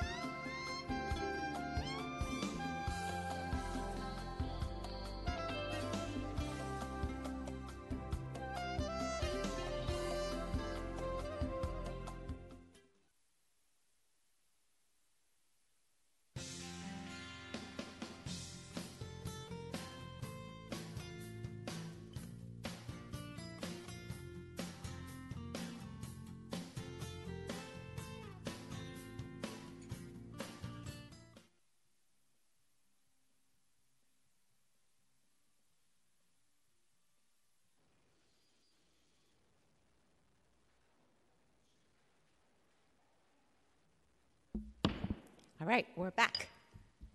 Uh, thank you. Uh, thank, sorry about the technical issues. Uh, Miz Dilger, are you ready to go? Okay. Turn on your microphone, I think. See. Okay. Hi, my name is Rosie Dilger, and I am the Local Government Affairs Representative for P G and E in San Francisco. I'm also joined by my colleague Sarah Yule, who is the Manager of Government uh, Affairs for the Bay Area. I've come here today to talk about the pre-storm outages in January of this year, as well as some of the extended outages and storm outages in relation to the February fourth storm. Right. Uh, in January twenty twenty-four, leading up to the February storm, there were eighty planned outages across San Francisco. Some of these were for capital projects, uh, reliability and system hardening, as well as general maintenance. We've had seventy-seven unplanned outages, and as you can see on the screen, we have some for vegetation, that was four, three substation, twenty-five overhead, thirteen underground, six other, and unknown is twenty-one, and you can see the percentages on the graph. Uh, additionally, I wanted to share that of these outages that are unplanned, uh, twenty-two percent um, were five minutes or less, and in terms of twelve or pl- twelve plus hours, it's four percent. Uh, everything in the middle is uh, between five minutes and twelve hours, that's seventy-four percent. Right, did I have, oops, sorry. Um, I wanna move on to some of the storm stuff. Uh, for storm preparation, P G and E Meteorology Operations forecasted Category five for outages in the entire P G and E territory at the peak of the storm. Ahead of the storms, P G and E stages power poles, power lines, transformers, and other electric equipment at yards throughout the service territory, including the Bay Area, in preparation to restore power to affected areas safely and as quickly as possible. Local P G and E operations emergency centers activated in impacted regions, including this one, to more efficiently allocate crews, materials, and other resources to restoration efforts. In order to do this, we had co- to coordinate with uh, the City and County of San Francisco and many departments and agencies. We have a public safety specialist embedded in the Department of Emergency Management during these activations. P G and E also coordinates with Public Works, Recreation and Parks Department, S F P U C, and others. We have customer outreach specialists that are updating schools, hospitals, and other critical customers, and communication and updates to elected officials and City and County of San Francisco departments and agencies. Storm impacts. This storm was the third largest single-day storm impact in P G and E history in terms of outages. Over six hundred eighty-eight thousand customers were out, um, sorry, had outages at the peak across the entire territory for P G and E. And over the entire course of the storm, there were one point eight five million customers that were out. In San Francisco, the peak of our outages were, was approximately twenty thousand, and just for some perspective, the following day by um, eight a.m. in San Francisco, um, of those twenty thousand customers, the customers remaining without power was uh, four thousand six hundred ninety-two, and that is by no means insignificant. That is still a lot of customers, but for comparison, in the graph to this side, in terms of our Bay Area uh, neighbors, their numbers are much, much higher. And again, I just want to emphasize that that's by eight a.m. then on Monday morning, which is truly uh, not, not no small feat, and took a lot of coordination with the city um, and a lot of people and crews doing overnight work. These are a couple of pictures of uh, San Francisco, which is almost shocking to me. Um, and just as an example of the kind of damages that we had territory-wide, uh, two thousand eight hundred thirty-nine conductors, nine hundred forty-six poles were damaged. As you can see, four eighty-five crossarms, three hundred seventy-eight transformers, and one hundred ninety-five uh, pieces of additional equipment. I also want to talk about the phase of restoration. I know that there have been a lot of frustrations for people um, in the storm outages who were out for a very long time. Um, and in a storm such as this magnitude, it really takes uh, a system-wide and local approach. In order to assess our damages, the first thing that we need to do is make safe, gain access, patrol and assess, repair and notify, and then restore and notify. And I have a little bit more to share on that. So, making safe. So storm conditions are in progress, and what that means is If there are active damages, if we have fallen trees, we're not able to even get to them until we're able to make sure that it's safe. And that's coordinating with local police and fire departments. Once we're there, we can, uh, sorry, the next priority is to gain access. And that's when storm conditions have lifted. And P G and E is isolating damaged areas and rerouting power to restore customers. The next step is patrol and assess. When weather conditions have improved, P G and E is assessing damage that needs to be repaired before we can restore power. And in doing that assessment, uh, excuse me, doing that assessment, we're unable to provide very much information in terms of restoration because we need to know the damage in order to know the work that needs to be done. And that's repair, repair and notify. P G and E is then making repairs to damaged equipment, and when the repairs are complete, we'll be able to restore power. As you can see in this photo, this is a downed tree and downed wires that was one of the areas that ex experienced, ex uh, sorry, extended outages. And this is the kind of case where, as our crews were patrolling, there are serious safety issues here just to address it, and that took a lot of coordination with Rec and Park and with um, D P W in order to access and assess damages um, with tree removal in particular. And then the final step, of course, is to restore power um, and notify affected customers. Something I also wanted to share is that we do have programs and services available to our customers.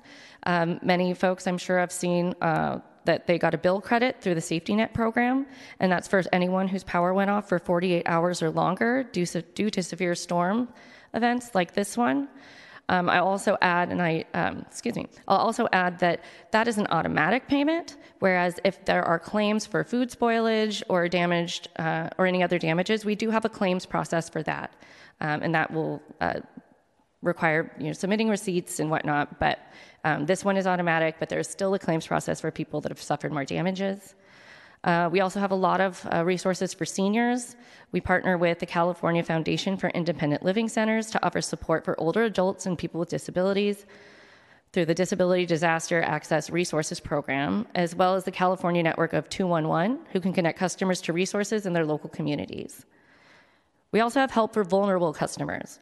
Medical needs might qualify you for a vulnerable customer status with P G and E. We also have programs um, to perfect Sorry, for uh, small generators or battery programs, um, you can call that number to see if you qualify. And all right.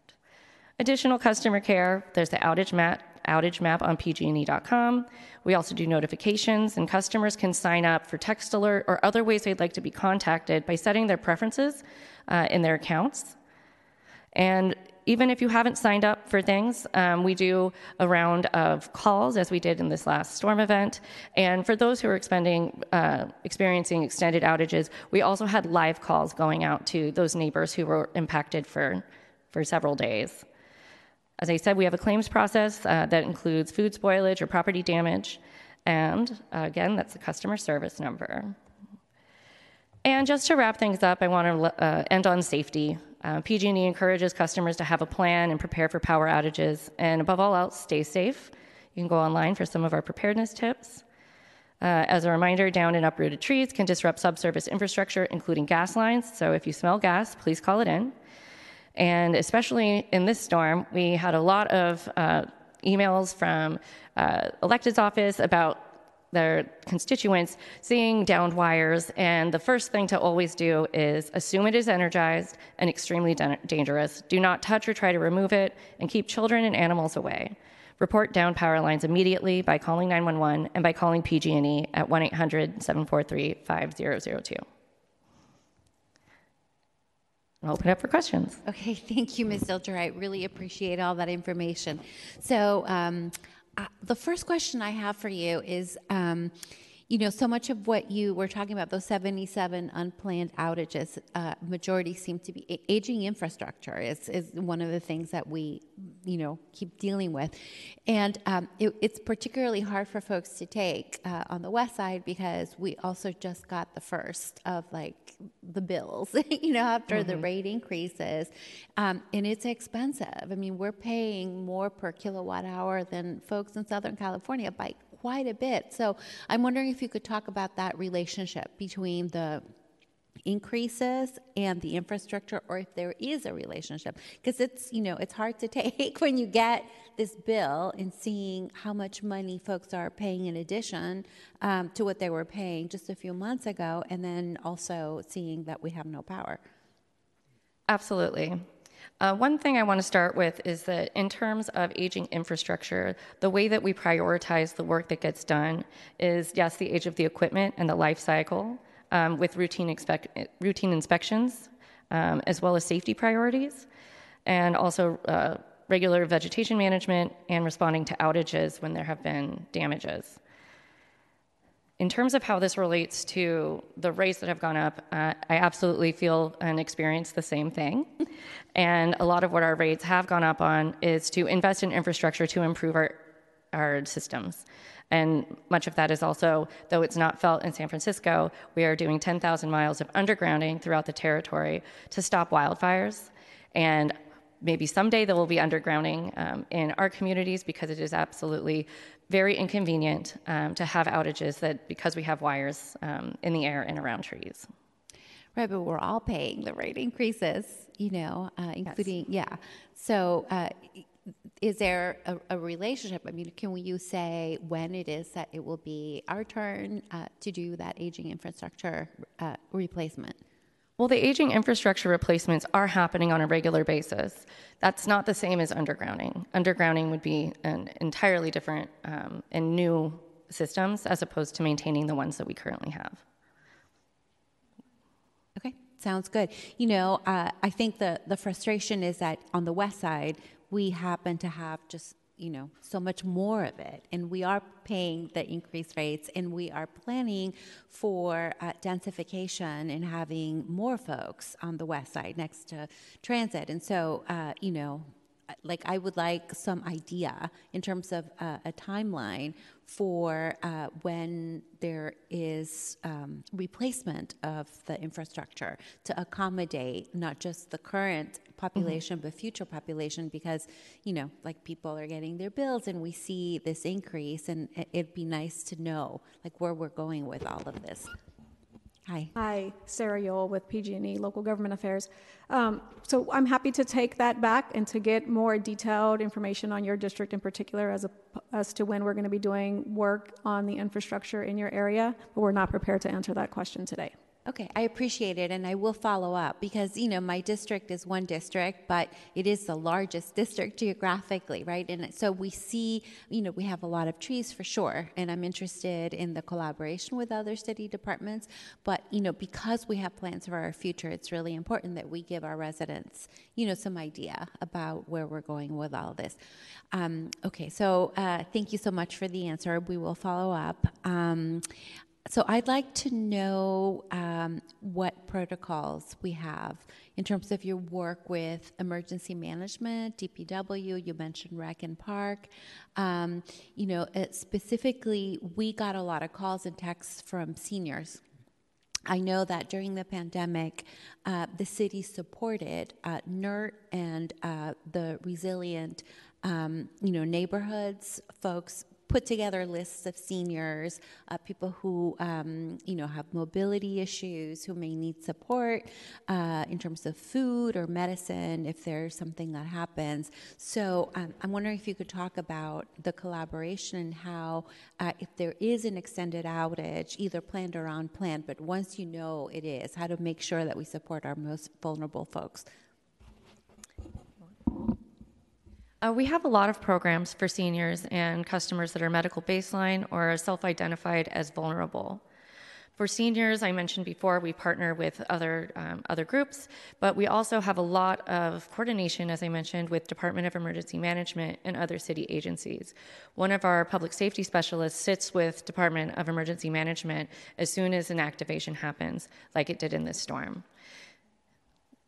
Sorry, um, and they share information in real time across D E M and P G and E, as well as the coordinating agencies.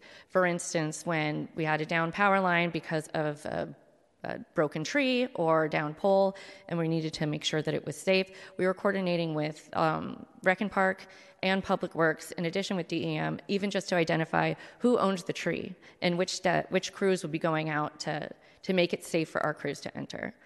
In terms of help for seniors um, and those who are self-identified as vulnerable or medical baseline, we have a lot of pro um, sorry, programs that you can find on our website, um, some that can, if you qualify, you can get a generator or um, battery packs, um, and the only thing I'll add is for long duration outages that are lasting more than forty-eight hours, we do partner with the local food banks to also provide food, but we partner and give funding to these local organizations that Rosie mentioned to provide support because they're already here and doing community. We're not going to do it any better than the folks that are already here providing those services. Yeah, and that was my question specifically. So mm-hmm. how, how does that happen? So you have these partnerships and that's wonderful. Mm-hmm. um, but how, if, if folks have not self-identified to you, you know, I'm in this category or not, yeah.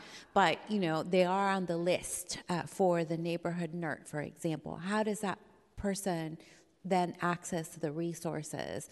How, how, you know, I just want to ask how we leverage the, the work that the city has done already mm-hmm. in identifying those vulnerable populations who may or may not be on your list because they may not know that you have that program. That is a great question, and maybe your folks can coordinate with us on that. Like, we know what we know and we have the information that we have, right? And we work through that information, and we're working with the California Foundation for Independent Living Centers. There's a phone number that folks can call. We give information out, like we send it with folks with their bills. We have our commercials. So we're, you know, through different mediums on social media, on Nextdoor, we give that information. But if there's a way, we can work with our P S S to make sure that that coordination is happening, and Rosie can work with city staff to also make sure that's happening. Thank you. So I'm asking that you do do that uh, because, you know, uh, you are a company that provides, you know, a product and services, but mm-hmm. you're also a utility. That's just essential. I mean, people can't, uh, you know, survive, and some people uh, are in a very vulnerable situation. And, you know, leveraging what we already have, I think, is good for your business, not just, you know, the fact that people's lives, you know, are at stake in all of this. So I'm hoping that we can um, have that part of it, you know, be a better coordination. We will speak to emergency management about it, but, you know, I think it's really important uh, in terms of the trust in the community that you leverage the resources that are here already. Okay. And again, I think we are, and we will make sure that that's happening more, but we do give funding, and we're partnering with the folks that are here in the city and doing that work, but we will double check to make sure how that coordination is okay. going. Thank you. Um, so the last thing that I will just say before uh, you know, my colleagues may have uh, some questions is um, about your website. So when the um, outages were happening, you know, there's that map. Sometimes it corresponds, sometimes it doesn't. But I really wish all of the information were were in, like, you know, that one page. All of the things that you mentioned in terms of, you know, the automatic payment or where to go if your claim is higher than one hundred dollars, you know, and what the requirements are for reimbursement, like all of those things. If that were all on the same site, it would be really, really great, because it was a little bit difficult to navigate. Yes, I can, uh, I can agree. It can be cumbersome because there's so much information and actually so many resources.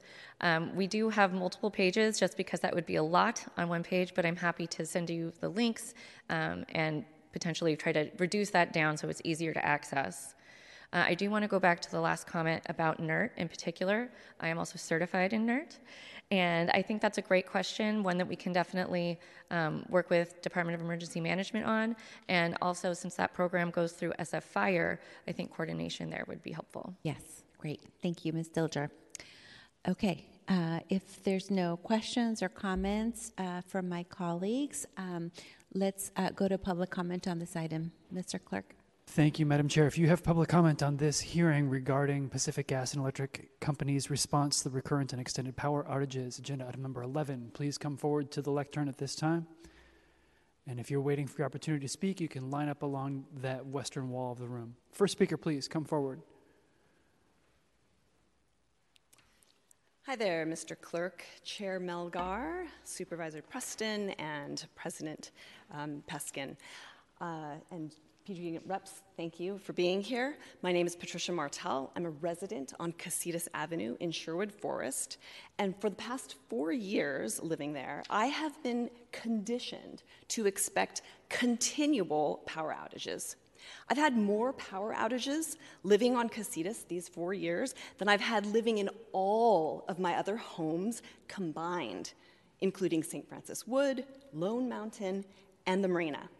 These aren't just frustrating power outages lasting a couple of hours. Can you speak into the mic because you're coming in and out? Okay, sorry about that. They are not just frustrating power outages lasting a couple of hours, but rather on the order of days. I did submit claims, by the way, twice and got rejected, saying that it was, you know, not due to P G and E's control um, and their negligence. Uh, it's incomprehensible and unacceptable, and something must be done about this. During the summer of twenty twenty-two, I convinced a P G and E inspector to survey the trees growing in the easement behind my property, which interfere with these power lines. And his response? It would have to be pretty gusty winds to cause problems, and he declined to do anything about it. We are on Mount Davidson, the tallest hill in San Francisco. It gets very windy on our hill. Sure enough, that following winter season, we had a power outage lasting two days. And in the middle of the night, under stormy conditions, P G and E emergency crews, they hacked away at those very same trees that I was concerned about, and they left behind an unsightly mess. But this, however, was still not sufficient. And early this month, Sunday, February fourth, around three p m, that's when we lost power, and we did not get it back until Wednesday at five p m seventy-four hours. P G and E emergency crews have told me that our particular lines and equipment are wholly outdated and in need of a serious upgrade. Speaker's time is concluded. Thank you for sharing your comments with the committee. Please underground. Thank you. Can we get the next speaker, please? My name is David Salem. I live in the same neighborhood as the pre previous speaker, and I can uh, vouch for her description of what of the electrical service in that particular area. And I want to thank all of you for your for your time devoted to this um, problem, particularly the supervisors who don't represent the windy west side. And Supervisor Melgar, thank you very much for your leadership on the issue. Just three quick points and a request. Uh, point number one is that uh, it, we now are in a situation where we've got hurricane force winds, as I understand it, literally off of our coast. This may be a situation that calls for uh, providing greater prioritization to capital expenditures that will harden urban transmission lines. Um, second, I, I just want to strongly suggest that if, if it's not being done already, that P G and E closely track those neighborhoods that are repeatedly experiencing multi-day outages. Uh, I think there have been four outages of three days or longer during the two and a half years that I've lived in this particular area. And then lastly, I noticed that the, um, the criterion that was uh, mentioned in the agenda for this particular item talked about outages of forty-eight hours or more. Uh, I just wanted to suggest that that be lowered a bit towards thirty-six or twenty-four, only because I've found it very difficult to buy a, a battery with enough capacity to power the medical equipment that I need for more than a twenty-four hour period. The request is just that perhaps Supervisor Melgar, your staff could facilitate uh, direct communication between us and the government affairs folks at P G and E. So, uh, I think some of this stuff can be improved with some just more direct uh, communication. Thank you. Thank you for sharing your comments. Could we have the next speaker, please? Good afternoon, supervisors. My name is Richard Brandy. I live in West Portal, and I want to. I have two specific requests, and maybe they of P G and E that maybe can get back to supervisor. Uh, uh, our little area of twenty-one hundred customers was uh, had an outage on January fifth, ninth, and nineteenth that, according to Representative Julie at P G and E, were not due to the weather, was not due to a car hitting a pole. It was due to a broken conductor wire on the ground. And according to Julie, this happened on the same circuit, but not the same pole, uh, on Ulloa Street at about fourteenth Avenue. So I'd like to ask P G and E for two, if you could, if they could get back to you, when are they going to repair the circuit at fourteenth Avenue and Ulloa? Since we obviously have a problem, and it's not weather related, and it's not due to global warming or anything else. And then second, um, there is a, P G and E has a lot of programs, the portable battery program, the generator battery rebate program, and there's some other ones. When I went on the website, San Francisco County is not eligible for any of those programs. So I would uh, request that we that San Francisco County be included, because evidently we're uh, becoming as unreliable and prone to outages as the rural counties.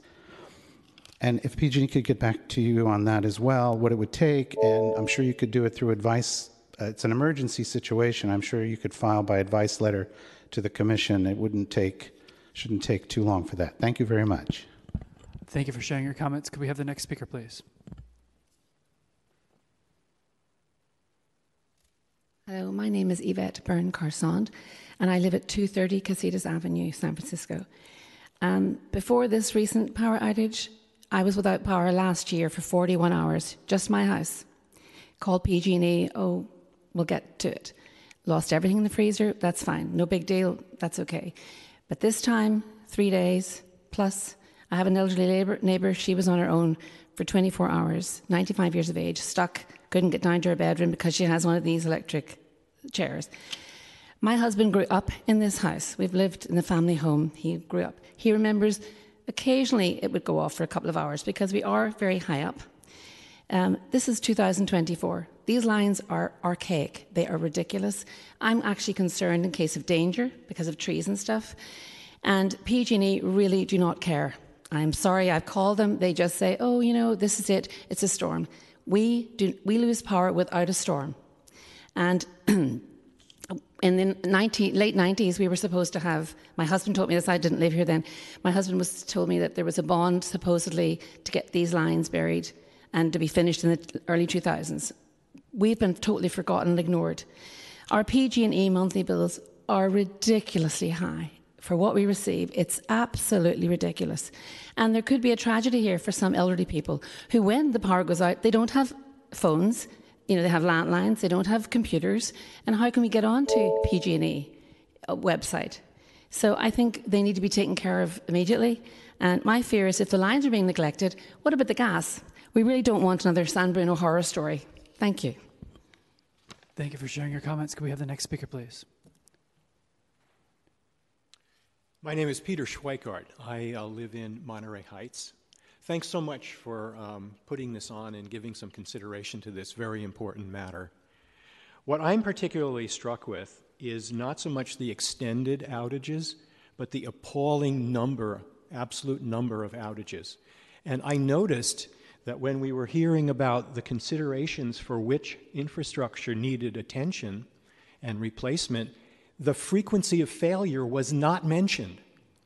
Those that are older might be replaced, but not those that break every five minutes.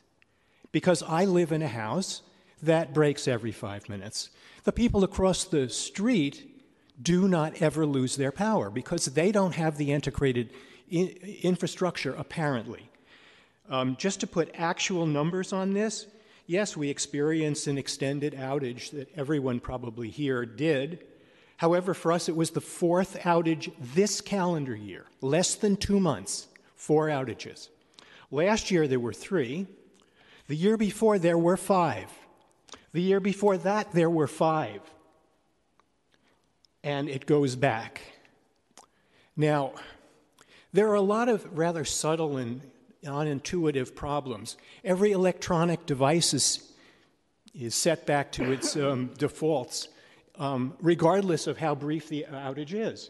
One of them, for example, that I have, it controls my uh, irrigation system. It gets reset to, out to defaults, which in makes it over water. I don't want to waste water, but if I'm out of town or if I didn't realize there was an outage, I'm going to be doing that. There are all kinds of things you would never think of. The things break. Mine do. Oh. Uh, we should know what the average number of outages are for all places in the city, and I, I'd like to compare my seventeen in the last concluded. two years and two months. Thank you for sharing your comments with the committee. Do we have anyone else who has public comment on agenda item number eleven at this time? Madam Chair. Uh, thank you so much. Mister Clerk, public comment on this item is now closed. Uh, Miz Dilger, thank you so much. Uh, I just, um, ha it, you know, you heard from folks. Uh, it seems like there's uh, a couple of areas that seem to be uh, constantly um, experiencing outages. Uh, the area around Casitas uh, is one of them. Um, and, uh, you know, the area that is uh, around Mount Davidson, you showed a couple pictures that uh, it's exactly that. Um, and then West Portal, which uh, I have heard from the merchants in particular, but also, you know, the residents. It is um, coming after the pandemic. So many of our small businesses are already struggling and having to close for a day, a day and a half. It's It's a real burden. So uh, again, I will ask, can we get some kind of timeline or um, you know, some plan for the replacement of the aging infrastructure so that, you know, residents can be assured that uh, this will eventually be taken care of? Thank you. I am absolutely happy to go back and gather some information and then coordinate with your office moving forward. Thank you so much. Can we have a timeline for when when we can do this? Over the next few weeks, three weeks, two um, weeks? I'm not sure what exactly what it might entail, so if I can get back to you in terms of a timeline. Okay. When will you get back to me? So, so Rosie, we'll follow up with your office immediately. We're going to need okay. a little bit more detailed information because um, our... Our lines go through neighborhoods, so we'll need some very specific addresses that we can then look up and then look up the history, and then from there we can go. So we'll, Rosie will schedule time with your office in the next week or so, and then from there we'll let you know how long it's going to take us to collect the data. Okay, well, we can do that immediately in terms Perfect. Of giving the information to you. Great. Because we've been gathering this uh, from neighbors, and it's not like the entirety of District seven or the West yeah. Side. It's specific areas that have experienced these recurring outages that are Are unannounced, and it seems to be from, you know, equipment, aging equipment, and failure.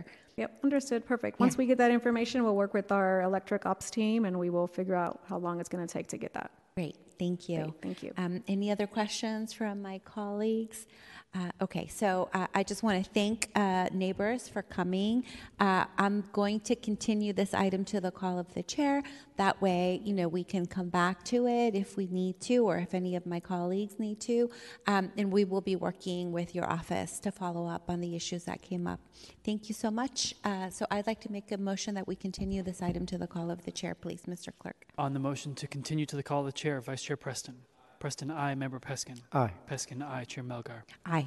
Melgar, aye. Madam Chair, there are three ayes. Thank you so much. Do we have anything else on our agenda today, Mister Clerk? There is no further business. Okay. We are adjourned. Thank you.